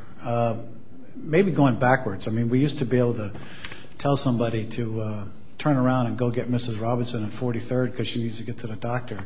Now we can't do that. So the city really needs to come up with a way, since this is their property that we're maintaining and and uh keeping the value up on and providing you know service with, that uh, this request for service also can come with other things, like you know, they have a need for a baby buggy or they need to fit five people or other things like that. Somehow or another, we need to be able to communicate uh, legally and without uh, making everybody an employee, which apparently a lot of them don't want to do. But um, another thing we've got to keep in mind is that right now, the way the medallions are set up and the whole of a medallion, they're basically the knee-jerk response is, okay, I've got to make as much money with this as fast as I can. I can't get caught. I can't do this. You know, and so that's really what is being done. This medallion is being milked. How you milk it? You become a broker. You become this. You know, you take your car, you know, all this other stuff. Once these medallions have real value, the value, the other factors will come into place to maintain that value. We as a company, we do not want people to say, oh, geez, I hope I don't get a slimy, unknowledgeable, rude driver. That shouldn't be an issue. And when, again, when things are in place to maintain its value and to maintain the industry, um, those things will be easier eas more easily addressed. And again, if we could just, you know, with the city and the state maybe can come up with something so that we can at least be able to tell them, oh, by the way, it's you know, it's 700 uh, Green Street and get out of the car and ring the doorbell and help them.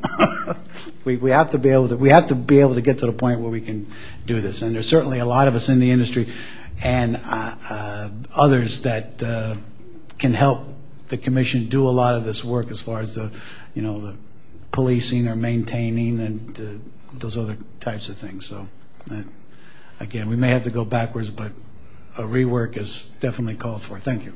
Thank you. Mark Gruberg and Rich Hybels. Good evening again, Commissioners. Mark Gruberg. First, I want to say that uh, the taxi detail needs to have the full complement of budgeted personnel that are supposed to be in that office. Uh, the work is overwhelming. Um, it's much more than can be done uh, by the staff that they have. And it sounds like they don't have their full staff right now. And it may not be this commission's um, purview to do that. It sounds like something that uh, a decision made in the police department. But I think that this commission can certainly send a message to the uh, police department or the police commission that these positions are budgeted and uh, there's a reason and purpose for that. And those positions need to be filled. I cannot help but think, despite what Sergeant Reynolds says about the ongoing limousine enforcement, that this has to be detracting from the department's and the detail's ability to do the limousine enforcement that is so desperately, desperately uh, needed in this city. And um, there is just no excuse for that. This is an economic issue of gigantic proportions. Uh, for our industry. It needs to be dealt with, and the taxi detail is an absolutely crucial component of that. The taxi commission has its own investigatory staff. I'm sure they have tons to do, and the police are very well equipped to go out and do limo uh, enforcement. So uh, there needs to be more of that. The other thing I wanted to mention, um, and uh, it goes back to a remark or remarks that the president of the commission has made at this meeting and a previous one, I think quite innocently, but nonetheless I do want to take exception to it. And I'm not talking about any individual's case, but it has come up where um, somebody has come before the commission and they don't have enough way bills to show that they have complied with the driving requirement, and they have offered to bring other evidence forward, and they've been told that that evidence really isn't evidence. And that is really not the right answer, because drivers are in a bind. They're in a catch-22. They are responsible for providing the way bills to prove that they've driven the shifts, but the companies are the custodians of those way bills, and if the companies have done something with the way bills, the driver has to be able to show through other evidence that they have driven the shifts. Now, it's still up to the commission to weigh the weight of the evidence, the credibility of the evidence. That's up to you. But if somebody has other evidence to show that they drive, that is relevant evidence. Thank you. Thank you. Richard Hybels. and then Kajendra. Well, as a guy losing another medallion at the next meeting because uh, I can't pay the medallion owner $3,000 a month, I'm certainly concerned about the broker situation. And I said quite a long time ago that if the brokers were denied the outrageous gates they charge, I've heard just wild stories, uh, they wouldn't be able to do it. And I agree that uh, going for the medallion owner, making the medallion owner responsible, it will definitely uh, be more uh, salutary than going after the companies. But you've probably forgotten a man named Joseph Breel. You revoked his medallion, what, four years ago? He still has it. So it's fine and dandy to talk revocation, but he's already filed a lawsuit against you and had it all settled and done in the time that his revocation thing is still going nowhere. Thanks. Kajendra, and then Jane Bolig. Good evening. UTW got West medallions uh, on the name of the drivers on the waiting list. UTW never thought that UTW is getting those medallions. This respected commission and presidents provided those medallions to them only for a uh, political bribe. But whenever UTW is defeated and starts yelling, crying, and screaming against the commissioner uh, as well as president.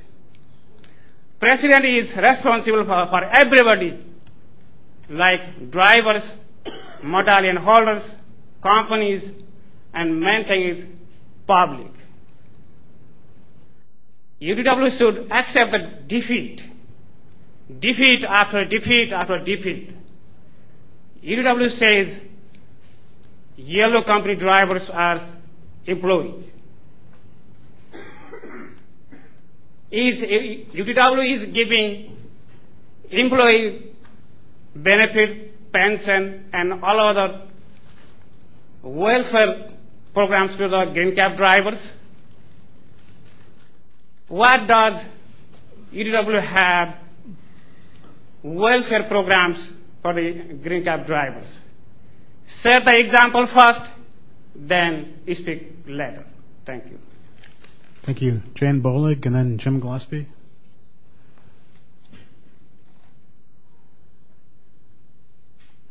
Um, Commissioner uh, Benjamin uh, brought up uh, the issue of single operators as, in effect, Um, peak time permits.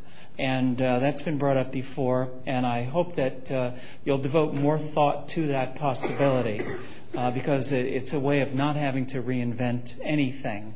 but making use of, something that's accessible without any special regulations.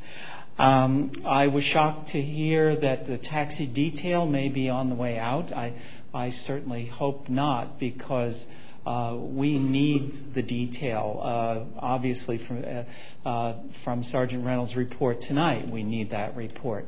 Uh, the, detail. We need the detail because it has a wealth of history and experience that simply can't be duplicated. You can't get it by starting something up anew. Uh, so I would like to get more information about whether or not this is a live possibility.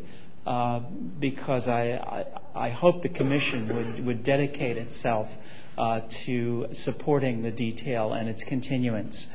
Um, lastly, the, uh, the sergeant's report on the permit brokers. I think many of us, if not most of us, feel that the brokers are doing, at the minimum, a disservice to this industry. And by the nature of the sergeant's report, it sounds as if they're threatening just the very fabric of the industry itself. Because if these people can operate with impunity, as evidently they have, uh, then there's really no sense in us keeping our doors open or this commission even being in business. Uh, and I hope that each company will work with the sergeant. And I can't speak for my board of directors, but uh, I've invited the sergeant to come and talk to us at one of our board meetings so that we can find ways to, of working together to address this problem of the brokers. Thank you. Thank you.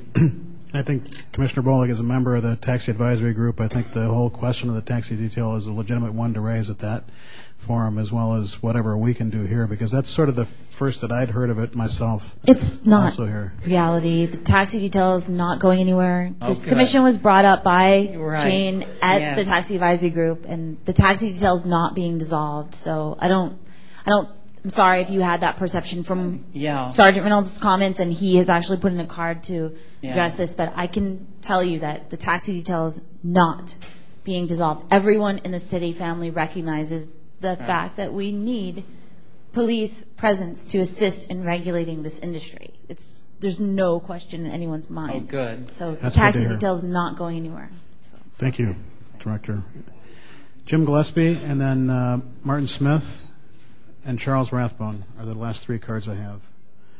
Hi, Commissioners. Jim Gillespie, the Yellow Cab. Um, one of the things I'll address on uh, regarding CNG, and it's some uh, you hesit- hesitate to put out news until it happens to make sure, but PG&E is uh, looks like uh, the next two three weeks is completing uh, the input of the lines at Yellow Cab, where we're going to be expanding to uh, you know four full pumps and. Uh, and we have already in the past opened it up to other companies. And on a regular basis, every day we have other companies besides Yellow Cab that are filling up at our facility, and that will continue. And then with the uh, four pumps, it'll be uh, an additional station now to uh, to other drivers in the city. Um, as far as the taxi detail, I think the concern there is the fact not that it necessarily it's going away, but uh, it has been depleted uh, quite a bit, and I think that's still a concern on my part. I'd like to see you know, more uh, badged officers, involved in the department, and uh, felt they were much more efficient when they had more numbers. I think Sergeant Reynolds works hard to, do what he can, but it's tough being a one-man show. Um, the other thing I want to mention regarding brokers, I am happy. There's something that Executive Director Thigpen mentioned uh, at the end of her comments, and, saying that uh, she really supported the drivers. And I, was, I know she does, but I was happy to have that said publicly, um, because quite often when I was listening to Sergeant Reynolds' comments, I totally agree with all the things that are going on. Um, but you know, I go to work every day trying to, you know, what can we do to make things better? And I see a lot of great, you know, owners, a lot of great drivers, a lot of, you know, hardworking, legal, you know, long-term leases and all the rest.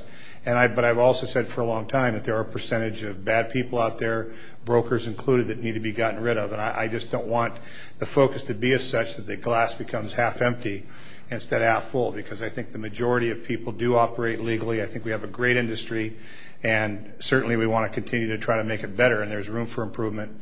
Uh, certainly, uh, I would echo Jane's comments as far as companies being supportive uh, of the taxi detail and, eliminating uh, these broker situations. Uh, I have uh, been cooperative uh, when I've been able to and known of situations. And so I think that as an industry, if we're supportive of what the detail is doing, this is something we want to get rid of. But I do think that the industry is doing very well, and there's a lot of good things to be said about it. Um, Lastly, on 311, uh, um, to put these numbers in perspective, I would think that eventually, once people get used to it, the complaints might get up to 400 or 500 complaints. And I wouldn't be alarmed at that in the sense that if you're talking about we get uh, 50,000 uh, trips per day with taxi cabs here in San Francisco, a million and a half trips a month. Um, certainly, you know, we're right now at 257 calls in August. That means there was one complaint for every 6,000 trips. And so I just want to keep that in perspective. Thank you for that. I appreciate that. Martin Smith and then Charles Rathbone. My number of cards has miraculously expanded from 9 to 18. Good evening again, Commissioners. Martin Smith, uh, Luxor Cab. Uh, Ron Reynolds has got the the the taxi industry on his shoulders, and we just hope it doesn't weigh him down and crush him because it's overwhelming. He called for, one thing Ron did say, he called for more or less a subcommittee or a committee to go over the the long-term leases, the uh, the brokers. And believe me, at this point, they're, they're broker the the, the long-term leases, most of them are the the ones I've seen. I can't say most of them, but there's a lot of them out there that are four levels, and they're and they're charging almost 4,000 to those leases, and the leases go ahead and and, and, and hire drivers. I know in my previous company that eh, whenever I see a a, a waybill show up with that's not on the roster, right away I call the medallion holder and say, listen, this guy's got to come off the road. I have no paperwork for him. The insurance doesn't cover him. And the thing is, there has to be a committee because the brokers are damaging this industry to a point that they're not paying their bills. They leave people hanging. They put out there. they're putting drivers out there that aren't licensed. I've seen this. It's out there. And, And and some drivers are being charged. You know, there has to be a committee. You know, there's drivers being charged for shifts they don't work because the car breaks down, but they still say, well, you know, who are you going to go complain to? This is, you know, there's no, you know, you can't complain to anybody. You want to work. If you don't, if you, if if you complain, you're out of here. You know, I think uh, we should bring uh, Sergeant Reynolds' uh, idea of a committee. We should bring it forward and really hash this out because between the long-term leases, the brokers, and there are a lot of good long-term leases, but don't get me wrong, but there's a lot of bad ones also. Thank you. Charles Rathbone and Tariq Mahmoud. Good evening, Commissioners. Charles Rathbone, Luxor Cab. Um, I'd like to say hats off uh, to Sergeant Reynolds. The uh, work that he's doing uh, sheds Uh, light in an area that really really needs uh, some illumination. Uh, that said, the work that Sergeant Reynolds is doing will cause some distress for Luxor Cab Company. I mean, one of our medallions is now sitting on your desk. It's no secret that we have an issue with brokers at Luxor. Nonetheless, we earnestly welcome uh, Sergeant Reynolds and uh, the Director's good work in this area. Uh, we could get rid of the broker situation at Luxor tomorrow. The one problem is that there are a dozen other companies that they would simply turn around and go to. So it does not make sense for any company to unilaterally try to tackle this problem. It needs a systemic response. So I would like to make a suggestion to the uh, Commissioners as to how uh, do you go about tackling this. It's great to say, oh, we've got to do something about the brokers, but what precisely? Uh, again, I would suggest that what you ought to do is to very precisely define what kinds of business relationships and business organizations you recognize as legal and legitimate. Once you have done that, it's very easy to recognize anything that does not fit that description. Then you know it's illegal. You don't have to question about, well, layers and, you know, brokers and stuff like that. You say either it is or it isn't. For instance, you will most likely want to define a cab company operating with Gates and Gas drivers as a legitimate business or relationship that you will uh, recognize and accept. You will probably want to recognize single shifting by a medallion holder as a legitimate mode of operation.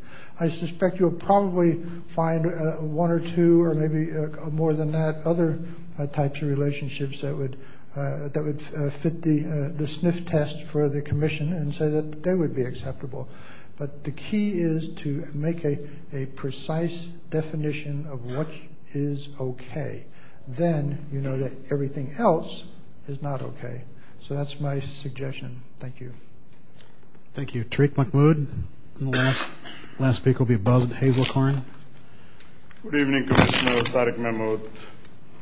Once again, before we forget what we talked an hour ago, we need meter increase. Next, there was a time I heard that a vote was taken that the drivers want to be employee or independent contractors. And there was also a time when the companies start distributing the application form asking the driver if they want to be employee or independent contractor. I came to know that the overwhelming majority of the drivers said they prefer to be independent contractors. So maybe next meeting we'll dig out that record. Second thing, somebody, a familiar face says yellow on fire. It's not yellow on fire. We want to stay independent contractor and EDD is not going to come and enforce their clauses on us. They will simply walk in and ruin the company. And we, the drivers who have much liberty in making the money, will lose all that money and will go 50% down in income. Anyhow, the next was about the yellow picnic. As we have a St. Boniface Church uh, driver's blessing and the food, similar to that, on September, uh, this few days ago, there was a picnic at Yellow, and I'll hand over you the pictures for the commissioners to take a look. And it's only one hour picture. The picnic went on for four or five hours. The drivers kept on coming and going. Now, as talking about other issue about President Paul Gillespie, I've seen a group continuously coming and insulting uh, President Paul Gillespie. This poster was posted at the airport many times. My many drivers brought it to me. Then another was made against the yellow president, showing his hand like a, uh, made a gun on top of it, and said against the yellow driver. This kind of posters, this kind of fake information, they should stop it. Now, talking about this, all this insult make no sense. They need to know how to fight the political fight and how to respect other person. Yellow President Paul Gillespie is a very smart, very capable, very intelligent person, and we respect uh, uh, Paul Gillespie completely. We do have difference with him many times, but we appreciate your knowledge of the industry. Thank you very much for that, uh, President Paul Gillespie. As regard to President of Yellow, Nate, his health is not good and we pray that he should be okay soon. He has been very kind to hundreds of drivers. Anybody came to his office, he never refused to help that person, no matter how bad the situation was. Thank you very much. Thank you. Bud Hazelcorn will be the last speaker.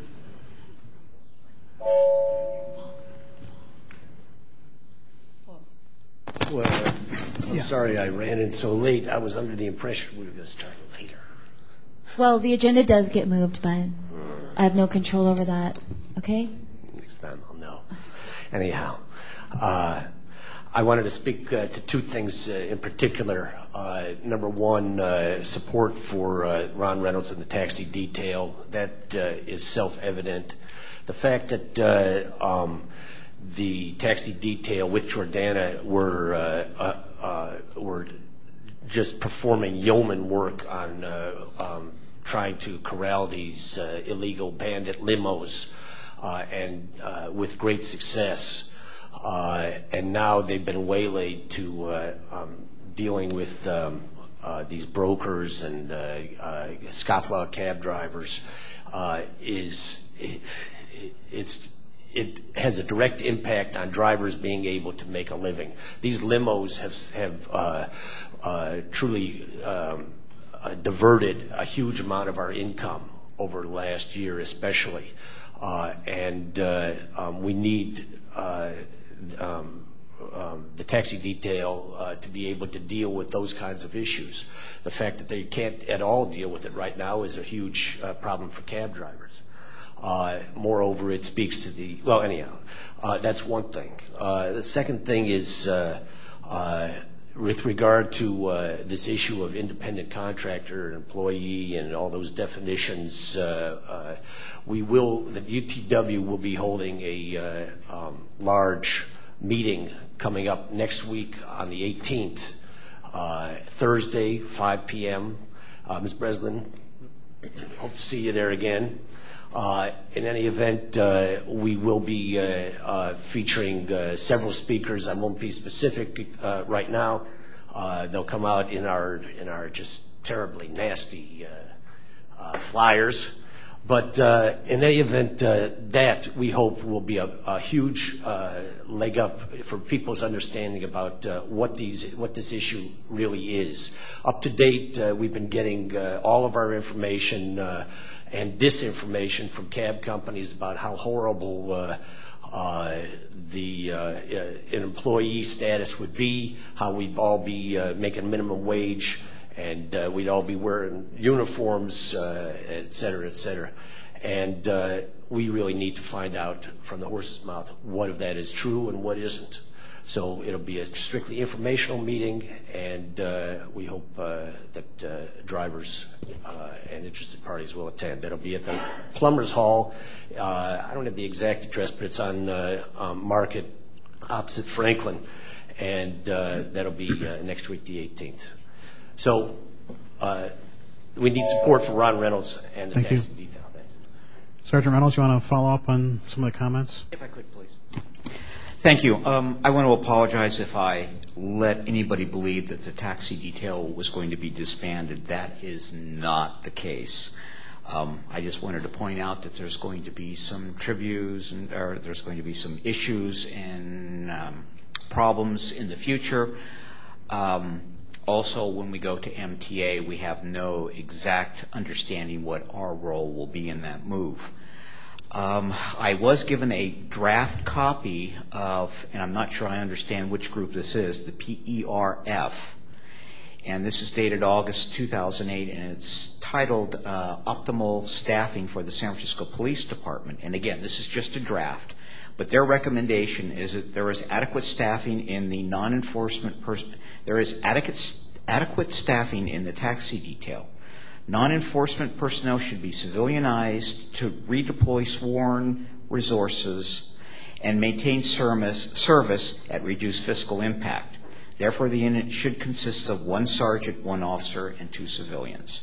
That is what the current um, draft is for the police department when they are going to be uh, uh, civilianizing and slimming down to uh, find ways to cut costs. So I just wanted to bring that to you. That is their recommendation, one sergeant, one officer, and two civilians. But we are not going away. Thank you. Thank you for clearing that up. Okay, public comment is closed. Now we'll take uh, public comment on agenda item six, which we didn't do at the end of Sergeant Reynolds' report. If anybody wants to comment on that agenda item for one minute. Is there anyone? Go ahead, Mike. You're the only one as I see it. Not about bicycles, no. No, uh, but your last comment that you don't have jurisdiction, of course you have jurisdiction. You can make any kind of recommendation to the board that you wish. Um, what is this, one minute? I thought I had three minutes. Speak into the microphone, please, Michael. Sorry. Um, yes. Um, with all respect to uh, Sergeant Reynolds, uh, I know how hard he works, and I know how hard everyone at the Tax Commission works. But the prioritizing that I heard from him, I have to disagree with wholeheartedly. He said our biggest problem today is the layers and the the brokers. No, it is still the limousines and out-of-town taxis, and they do not want to take on this problem. I don't know why they don't want to tackle this problem. I know it's an enormous problem. But that that group takes tens of thousands of dollars a day out of the taxi industry, hundreds of thousands of dollars a month out of the taxi industry. And they're totally unregulated. Why wouldn't some A-card holder smart off to Sergeant Reynolds, yeah, take my A-card, I don't care. I'll be in a motor vehicle for hire in two seconds. Why? Because there's no regulation of these unlicensed, illegal, motorized vehicles for hire because you guys will not get on the taxi detail to do some regulation of them. Why wouldn't I do it if they took my A-card? Thank you.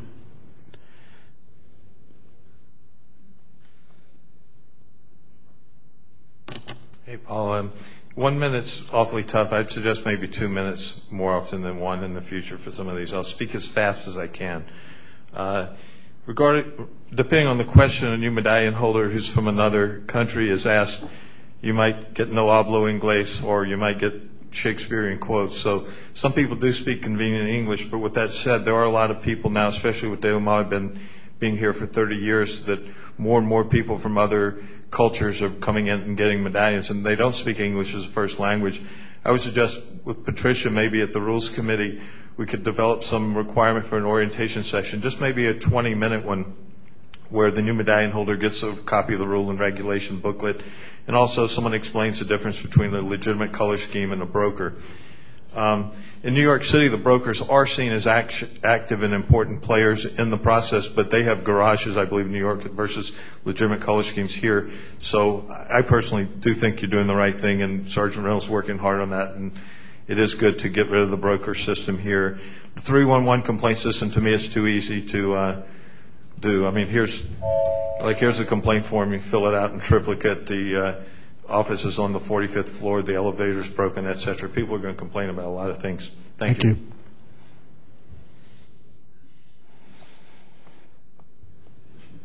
Just to follow up on 311 complaints, which, uh, again, I think it's good for the public to have this. Uh, I would like to ask, and I don't know where the hang-up is. I'm sure it's not with our staff, but it might be through 311. The last two Uh, faxes that I've received from the taxi commission regarding following up on 311 calls were four- or five-month-old. Like the one I got uh, yesterday uh, here has a complaint stated um, from April 18th through April 28th. And it's virtually impossible to follow up. You know, The information I hear, unsafe driving did not yield at a stop sign from April 18th. I do have a cab number on all these, and I can trace who the driver was. But coming up you know, five months later and asking a driver what happened, um, I think I'm going to get a shrug shoulders. Where if I called him up a week or two later, he's going to say, oh, yeah, I remember that. So I would just kind of voice the fact that we're getting this pretty old. I'm sure there's a reason for it, but I'm hoping whatever that reason is can get corrected here fairly soon. Is that normal that it would take that long? Lately. But he's if you want, like, we can have a whole agenda item on 311 to address why that's occurring. Um, basically, like it's just a perfect storm of factors that created a backlog of cases, and we're dealing with it. And with SFPD's assistance, like, it was when I came into the position that I'm in now in March, it was one of my first priorities as far as administration of the office. The backlog had grown to in the thousands of complaints. And so I've got one staff member now that I've allocated just to dealing with 311 complaints, and we're trying to keep them current like, because we, it's not a static number. More come in every day. And so we're trying to keep current. Approximately 50% of them concern lost and found. So today I met with the deputy city administrator, and we're going to, we're developing a new system for lost and found. And we're going to, we have a whole procedure that we're doing. 311, we're updating the whole system and tracking. We'll be able to track complaints by company. We have a, a bunch of things that we're doing. But in the meantime, yes, um, we're we're trying to get rid of the old ones, and um, we're trying not to send people ones that are just hopelessly outdated, but taxi detail is handling some of them as well. So there may have been the one to send you those ones from April. Um, but certainly my staff has been instructed that, hey, you know, if it's a guy running a red light in December of 2007, probably we shouldn't be sending that to the companies. Really almost anything. I mean, lost and found would be virtually impossible five months after the fact. Do you want to add something, Sergeant? Yes, if I could. Um, prior to 311, the taxi detail handled all the complaints coming in um, to uh, from the taxi industry. And we had two secretaries in our unit, and what they basically did was they triaged almost all the complaints. So the ones, they, they also had an experience in law enforcement. They were able to know what they could, in fact, take, what they couldn't take, what could be solved, and what couldn't be solved. When 311 came in, it was a um, very um, grandiose um, program which has worked out very well, but we wanted to try to incorporate everything. We were told that every place 311 had gone in before, the workload had increased double or triple. And so we knew this was going to be coming. However, there was no new people allocated to handle this. And so we are up to 115 pages in the computer of backlog cases. We are working feverishly trying to get the six-month backlog taken care of. Um, and unfortunately, it's resources, and we will get 75 done in a week, and then we'll have a bad weekend, and we'll get 120. So we take one step forward and one step back, and, we are doing our very best um, that we can. But as people are finding that there is a avenue for them to complain about uh, poor service, they are um, using that, and uh, it's giving us some help too. You can imagine how many MTA gets. Like the bus is late, someone called in, and then lost and found with MTA. So I'm actually working with the city administrator. I'd like to see like an intranet for lost and found items, where taxi companies could actually go and, and view and see the the reported items that were lost and and call us and say, hey, I have that black jeans, I have that jacket. You know, um, right now we don't have that that skill, but it's something that's coming, so we're dealing with it. And just so people know, and who's in the audience and watching tonight, if you know what taxi were you in, you were in, and you lost something, it's best to call that company directly. That's always the best thing to do. If you don't know, then call 311. But clearly, if you know what what color scheme you were in, it's best to call that color scheme directly. I think that's legitimate advice given just the reality of the situation. The rule we have is if it's within six hours, they call us so we can literally get that vehicle down to 850 Bryant Street so we could do an inspection. So. Uh, well, for a lost and found, you wouldn't be inspecting. I'm talking about lost and found. Yes, right. Somebody lose, like for instance, last uh, uh, last Thursday, a person came from the airport and lost their passport in the cab. So they contacted 311. 311 immediately contacted us. We pulled the cab off the street and we searched the vehicle attempting to locate the passport. So actually within six hours, we will bring them to the detail to see if we can locate the property. But that's an important note. Um, anyone who's watching, if they're in a taxi cab vehicle, they should always look and be aware what company taxi cab am I in and what is the medallion number because we get a lot of complaints on 311 where there's absolutely no identification of the vehicle, and it makes it really hard to even track. If it's a serious complaint, definitely, and for lost and found, especially so. So people are encouraged to be aware of their surroundings. In our training class, uh, Officer Makavekis tells every new driver that you are responsible for the property left in your cab and tells every new driver that before the customer leaves, you are to check the back seat, you are to check the trunk and it may be something at some point where we need some kind of legislation where we will make the drivers accountable. Also with the 311, I'd also like to bring up a point of customer service. Uh, what we're finding is a lot of folks that do know the color scheme, they will call the company and say, a driver was rude to me, a driver overcharged me.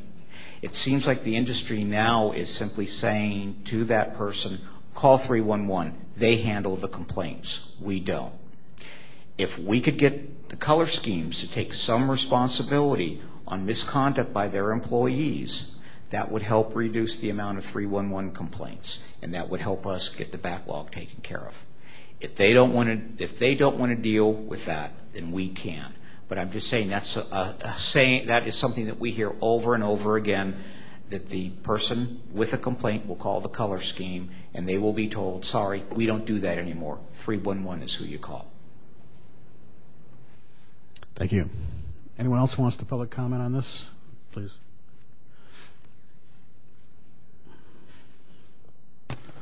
Very briefly, uh, I generally a lot of times don't agree with Yellow Cab, but this time I do. Mr. Gillespie's right. Based on the number of cab fares on a daily basis, I think the relative complaint level is low. I think if you're looking at serious crimes, that this is the first time the taxi detail has really gone into depth to basically analyze and catch a lot of these people. If you go back here a number of years, it's probably been going on for a number of years, and a lot of these people weren't checked. But based on the number of passengers that taxis pick up, the rate's low. If you look at the Office of Citizen Complaints on a police department, they're backlogged up to a year and a half sometimes on reports on police problems of people complaining. So when you give the public an avenue to complain, they will complain. And a lot of times those complaints aren't serious, but sometimes they are. And that's basically all there is to it. So I think on a relative basis that you have a system in place and it's working. And I think nothing more can be said on that issue. Thank you. Thank you.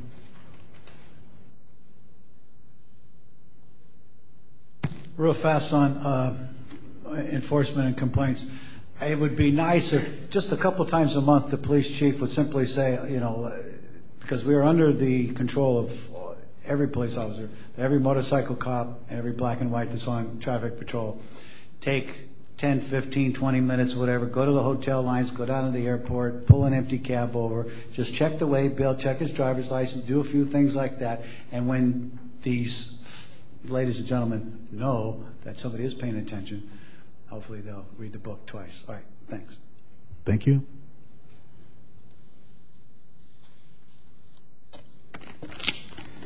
Well, it's a good issue uh, about the brokers. These people who are doing the broker job, most of them are not sophisticated. When UTW took from Walsh the medallions, that was the broker deal, the real broker deal.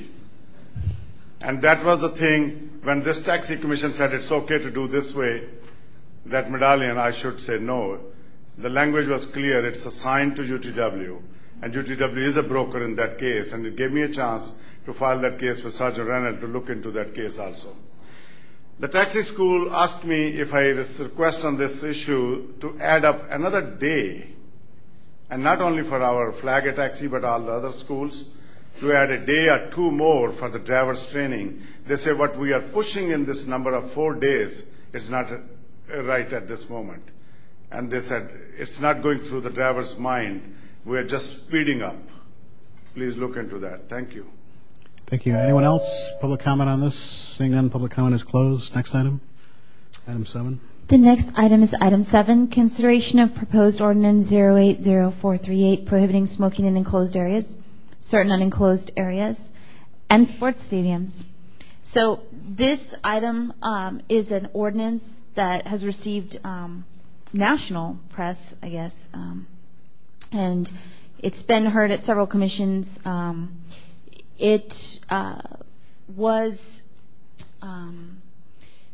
it was at first reading today at the Board of Supervisors, and unfortunately I didn't have a chance to watch the hearing due to meetings, Um, but there's another reading uh, next Tuesday. Um, so basically the reason it's here is because essentially um, it would ban uh, smoking in taxi cabs. The reason is because uh, the policy behind the legislation is not only for health reasons of drivers. Drivers, as we know, don't have a health care plan, and uh, so are especially susceptible to the rising costs of health care. Um, if drivers were to um, you know, have cancer or other uh, ailments from smoking, um, presumably as a class they would have less opportunity to receive care for those conditions. Additionally, uh, people complain about the odors in taxi cab vehicles. Now currently we do have a rule on the book about odors. Uh, a taxi cab must be free of offensive odors. Um, so there is a rule on the book about that. Um, also there's a rule that a taxi cab driver has to stop, I believe, that a taxi cab driver has to stop smoking if requested to do so by a passenger. Um, so, but uh, most, some drivers, not most, some drivers drive around and they smoke in their cabs, and then when a person gets in they put the cigarette out the window or throw it away.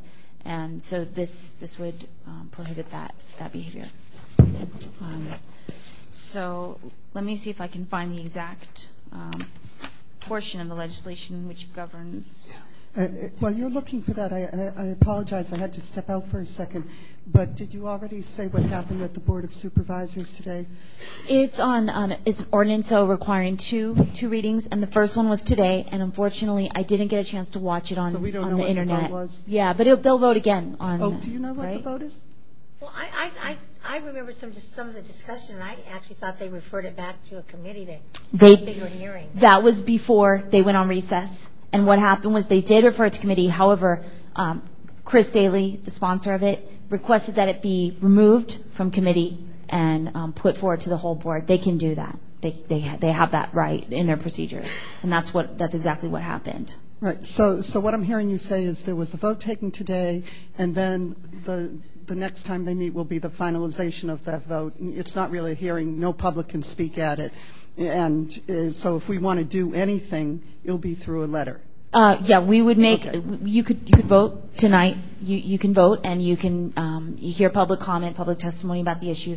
And whatever your comments are, definitely I will, uh, most assuredly tomorrow morning will be my first, first duty to forward them, owing to the fact that next Tuesday If we decide to do that. Correct, correct. And actually, it's on page 13, um, is 19B, and it states, "Smoking is prohibited at all times in taxicabs and other motor vehicles for hire, as defined in the police code, whether owned or leased by the driver, whether or not occupied by one or more passengers, and whether or not in operation."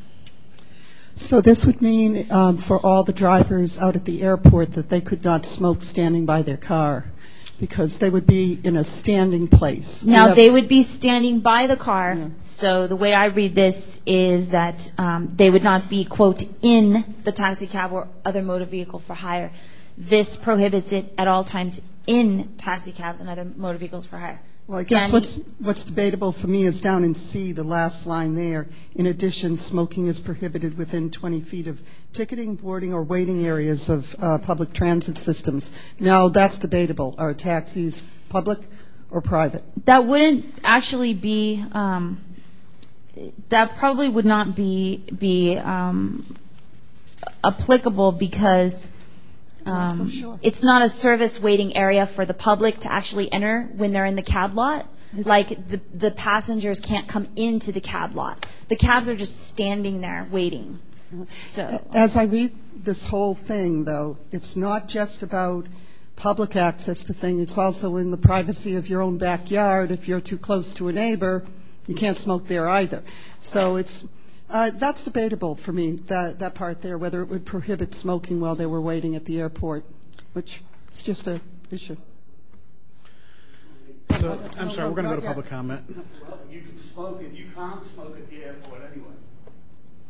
Thank you. So, this is before us tonight.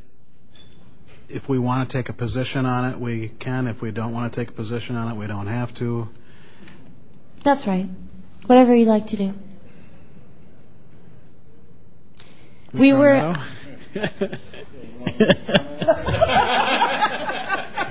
Supervisor Daly's office inquired um, if we uh, if we wanted if you wanted to take a position, um, and yes, uh, putting private habits aside as making your determination.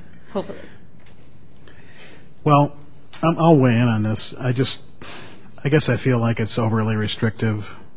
That tobacco is a legal product, and it's it's almost getting into these people's lives to the extent that is, you know, I can understand no smoking in public buildings and in theaters and in stuff where air is common, but if a cab driver wants to smoke in his vehicle when there's no one in there, it's not a very wise choice for his health. But I don't see where the government has any role in prohibiting it. Even if there's a passenger who wants to smoke and the driver has no problem with it, I don't really have a problem with that. As long as it's mutual, I, do believe that any passenger has a right to uh, require that the driver do not smoke, and that's already in our, our regulations. But I think this is a level of intrusion into personal freedom for a legal product that I just can't really support.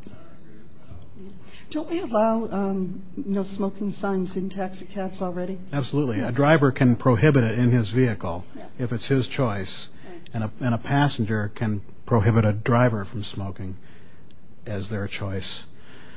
But, you know, should we prohibit a driver from smoking when there's no one in the vehicle, or should we prohibit a passenger from smoking if the driver doesn't have a problem with it?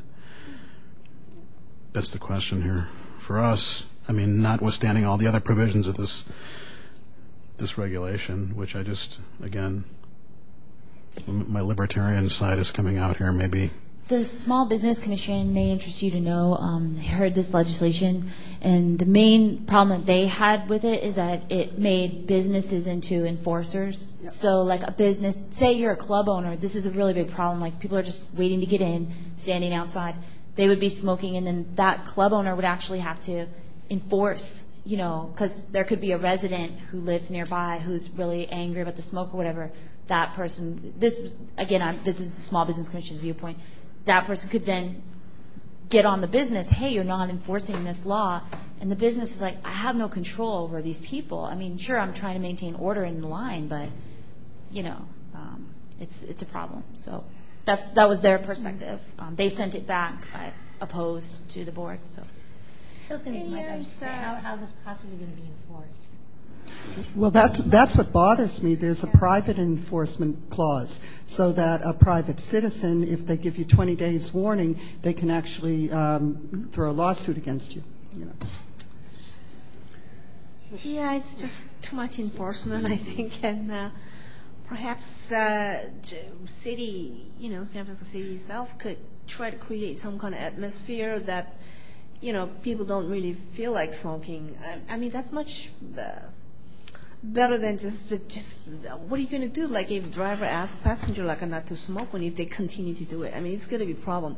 I mean just gonna worry. I mean enforcement becomes like a too much sometimes. Mm. I mean I'm not a smoker, and I mean nicotine addiction. I mean all these things we can get into the details, but. Um, at this point, I just am not into. Today, we talked about enough of violence, um, need of safety, uh, enforcement, enforcement, enforcement. Uh, I don't know what the life, quality of life means, and that kind of leaves me like perhaps we'll just kind of take a break and see like you know what the, what the consensus you know is from um, the board of supervisors and what they're going to decide. I'm sure they're going to have more public speaking right, in the meetings. So I'd like to hear that too. And I, I don't know how many people's gonna really, uh, I mean, more and more, I see less and less people smoking. And regardless of enforcing, I think it's like a public education also, it helps too, right? Through like a health department and things like that. So that's my thoughts.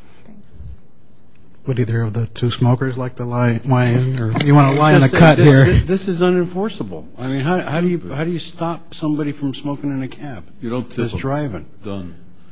That's all you got to do. Forget about what are we going to get smoking police now? We don't have anybody that can tag a limousine. That's what I'm saying. It's Yeah. unenforceable. You know, as long if, if there's we already have the protection of the driver from the passenger if required. We have the protection from the passenger to the driver if required. But if, you know, other than that, what else do you need? You know, you have to have somebody filing a complaint. If nobody's complaining, what are you going to enforce? Consenting adults. Why go anywhere with it? Okay, I'm going to take public comment before we weigh in on this as a commission. If there's anyone who would like to public comment for one minute. State whether you're non-smoker or smoker. Uh, Excuse me, let me put this back on. Don't abuse that microphone, Emil. I know, me too, but. Commissioners, it's pretty obvious that a lot of the commissioners on this panel do not drive taxis outside of Mr. Gillespie here. If you ever driven a taxi after a smoker, particularly a cab driver who's a smoker for eight to nine hours, it smells like an ashtray.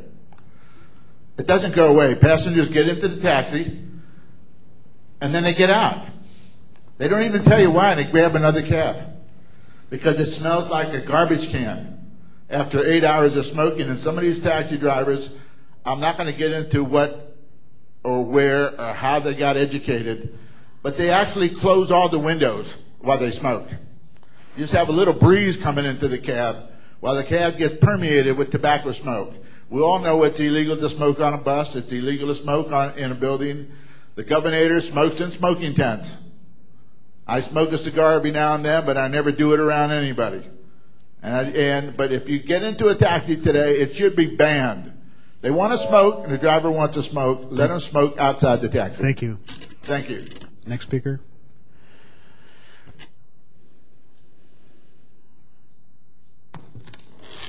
Evening again, Commissioners. I'm an ex-smoker. I used to smoke two packs a day. I now let people smoke in my cab if they want to, and right after they get out, I deodorize the cab. I carry a, I carry a can with me at all times. Takes away all smells. It's that easy. You can't police it, but if, if you tell people not to smoke, they, you, they usually won't.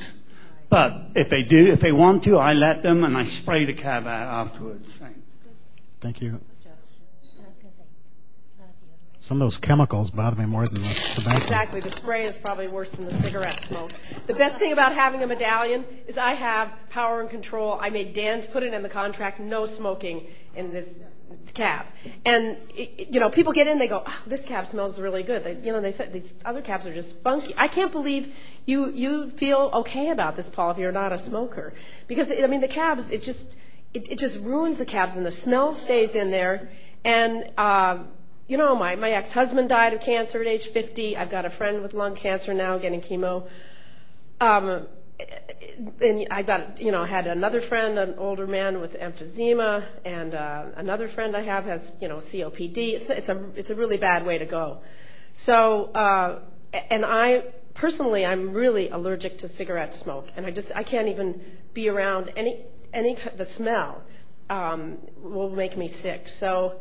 I'm really in favor of this, and I, I don't think I don't think you can get too extreme about cigarette smoking because I, it's just it's foul, it's bad, I, it, it just is bad. Thank you.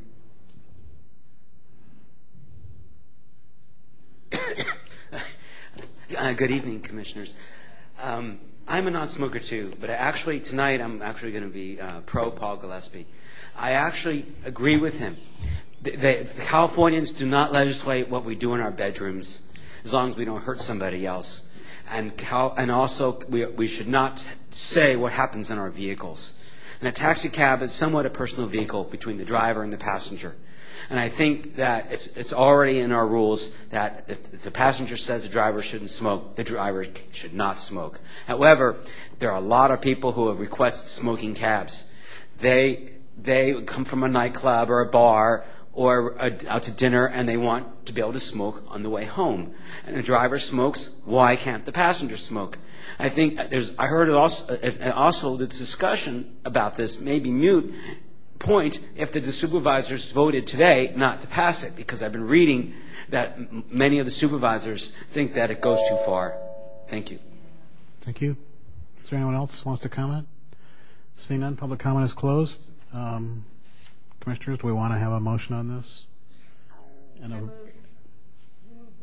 to, to wait until Board of Supervisors to, to take no action? see. No, yeah, no action, take no action on our level, and wait.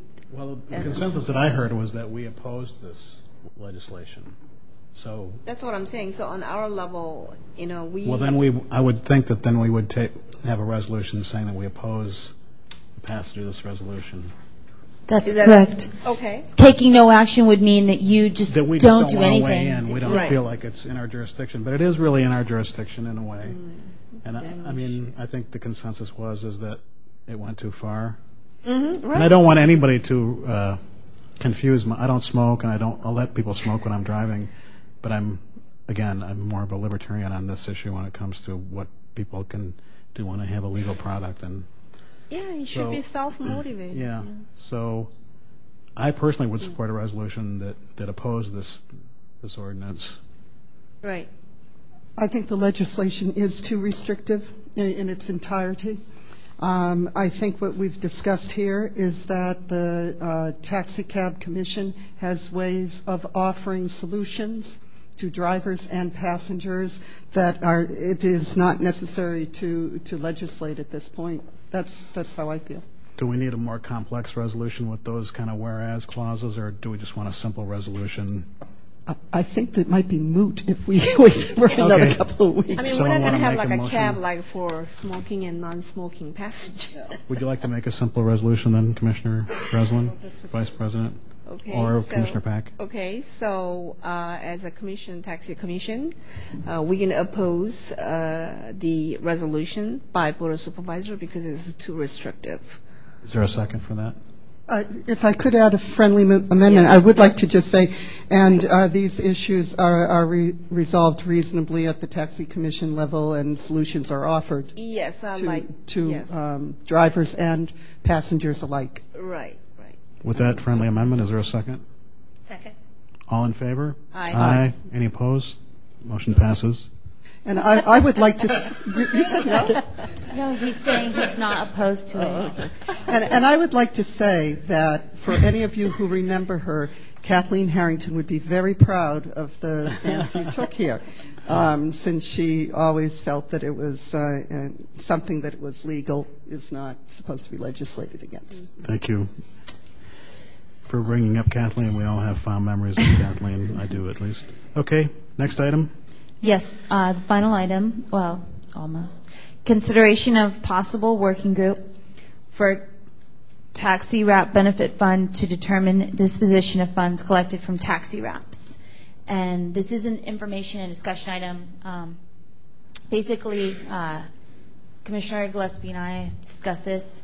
Um, We feel that, you know, we really need some public input. Um, We had asked, um, pursuant to the commission's direction, I had asked drivers to weigh in on some possible uses for the taxi driver wrap funds. And we did get some suggestions, you know, um, but uh, as I outlined in a prior memo to you, there are uh, many possible ways of administering these funds, as well as um, that's just the administration of the funds. And then, of course, there are many possible ways of allocating these funds. And so we'd definitely like to have some assistance in making those decisions so that people feel that they're part of the public process um, and we get the valuable input from the industry on the proper disposition of the funds. Right, and that's, I just second everything you just said, and just, the reason this is on the agenda is just to make people aware that Director Thigpen and I are probably going to, well, this, what the point of this, this moment here is, is to make the industry aware that we do want to put together a working group so that it'll have a wide variety of drivers who will have a chance to look at some of the proposals that are out there and weigh in on it. You know, we don't, haven't really worked out the formality of, of how formal a working group this is going to be, but we just want to put it out there that this is something that I feel like we should address before we get merged into the MTA because it was something that was came out of this commission and uh, would be only right that we bring forward some recommendations for how this money is used. So our staff is working on the exact amount of money that's in this fund and wh- how it could possibly, some of the legal implications, but the point of this agenda item is to announce to the industry that we were thinking about forming this working group and that we th- feel like that's the best way to go when we uh, make a recommendation on this. I did check with the city attorney and um, regarding the composition of the body because um, as happened with the taxi advisory group at MTA, at SFMTA, um, because Mr. Ford appointed that, it's not subject to, you know, the more stringent reporting, minutes requirements, public noticing, et cetera. Today, I had a conversation with Paul Zarefsky, and he informed me of a very interesting fact, which I did not know, that committees and um, you know policy bodies formed by a commission do not have to produce minutes.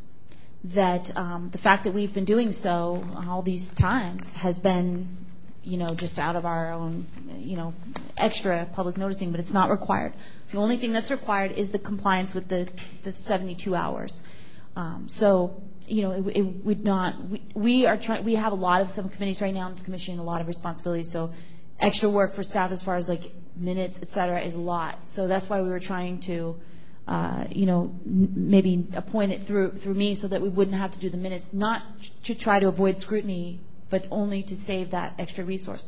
Since we don't have to produce minutes, it's no problem at all to comply with the noticing requirements, and in fact, we would want to do that. We would do it anyways, even if we weren't required to, just to encourage people to come. Um, so uh, maybe at the next meeting, maybe I could post something on the website, and maybe at the next meeting. I have, I'm sorry, but I, I have no idea. What is a taxi wrap? Okay. We, Yeah. uh, right. We years ago, when when cab companies began to wrap their taxis in advertising, Okay. we struck a deal with the advertising companies that they would donate hundred dollars per cab per month to a fund to benefit drivers, and that fund has a certain amount of money into it, and we need to determine how that money will be spent, and so that's why we want to put this committee of drivers together to review proposals. So that's really the whole point of this agenda item, and so hopefully the word will get out. Anyone who's interested in participating as a driver and having their input and being on this panel, they'll know that we are going to form this group. Can I just throw something out there? I consider um, all of us as commissioners as really just the care, caretakers, the safeguarders of this fund.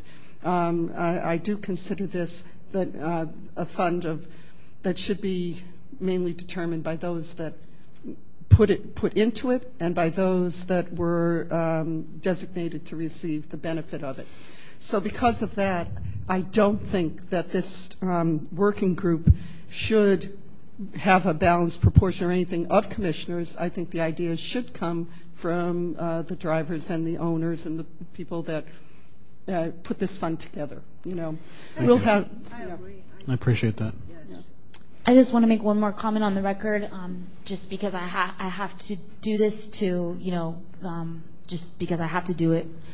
Uh, I wrote a memorandum previously on this issue, but, um, you know, and, and I would just, I'll distribute it again, but I would just want to confirm that all of the comments regarding the legal status of the funds, et cetera, that I made in that memorandum, I, again, validate those comments uh, here and again on this record.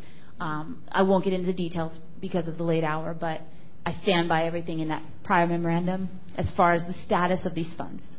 Um, it's just important for me to note that for legal reasons, um, because I wouldn't be doing my diligence as an executive director if I didn't.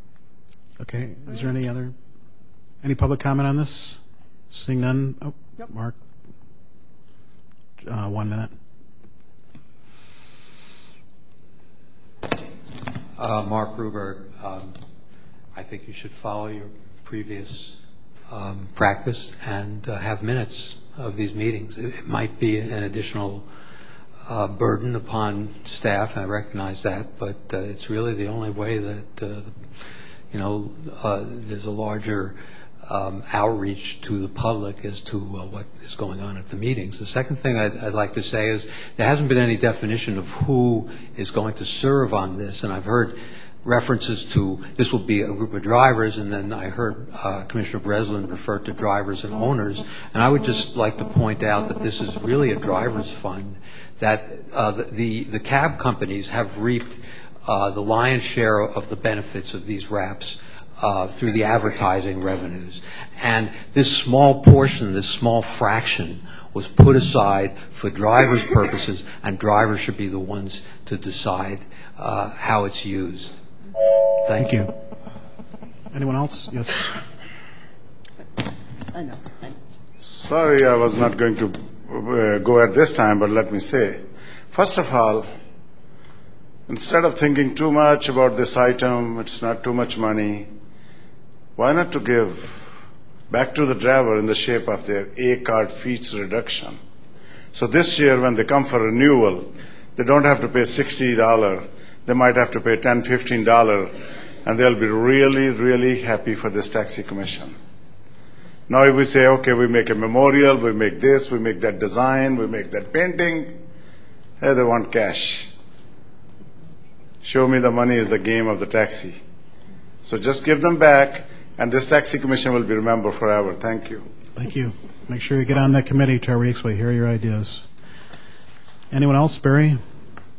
Um, when this committee, when this fund was established, it was established because the drivers were not benefiting financially from driving around with a vehicle with a wrap. So this is the way of putting the money aside to pay drivers as a whole for the fact that they weren't really directly financially benefiting from it.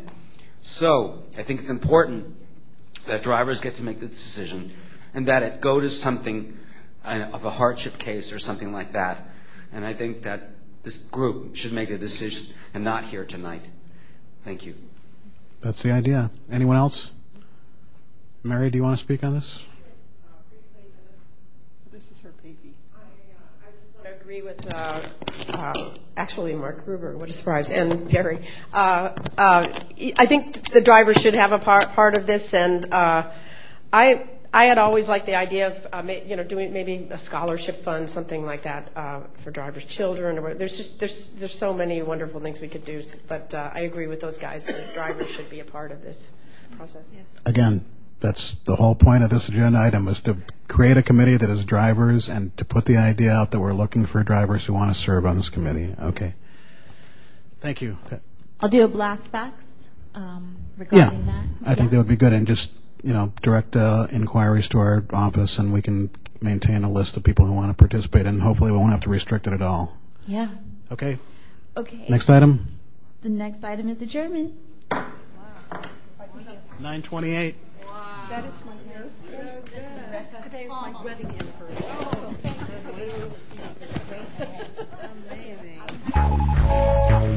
SFG TV, San Francisco Government Television.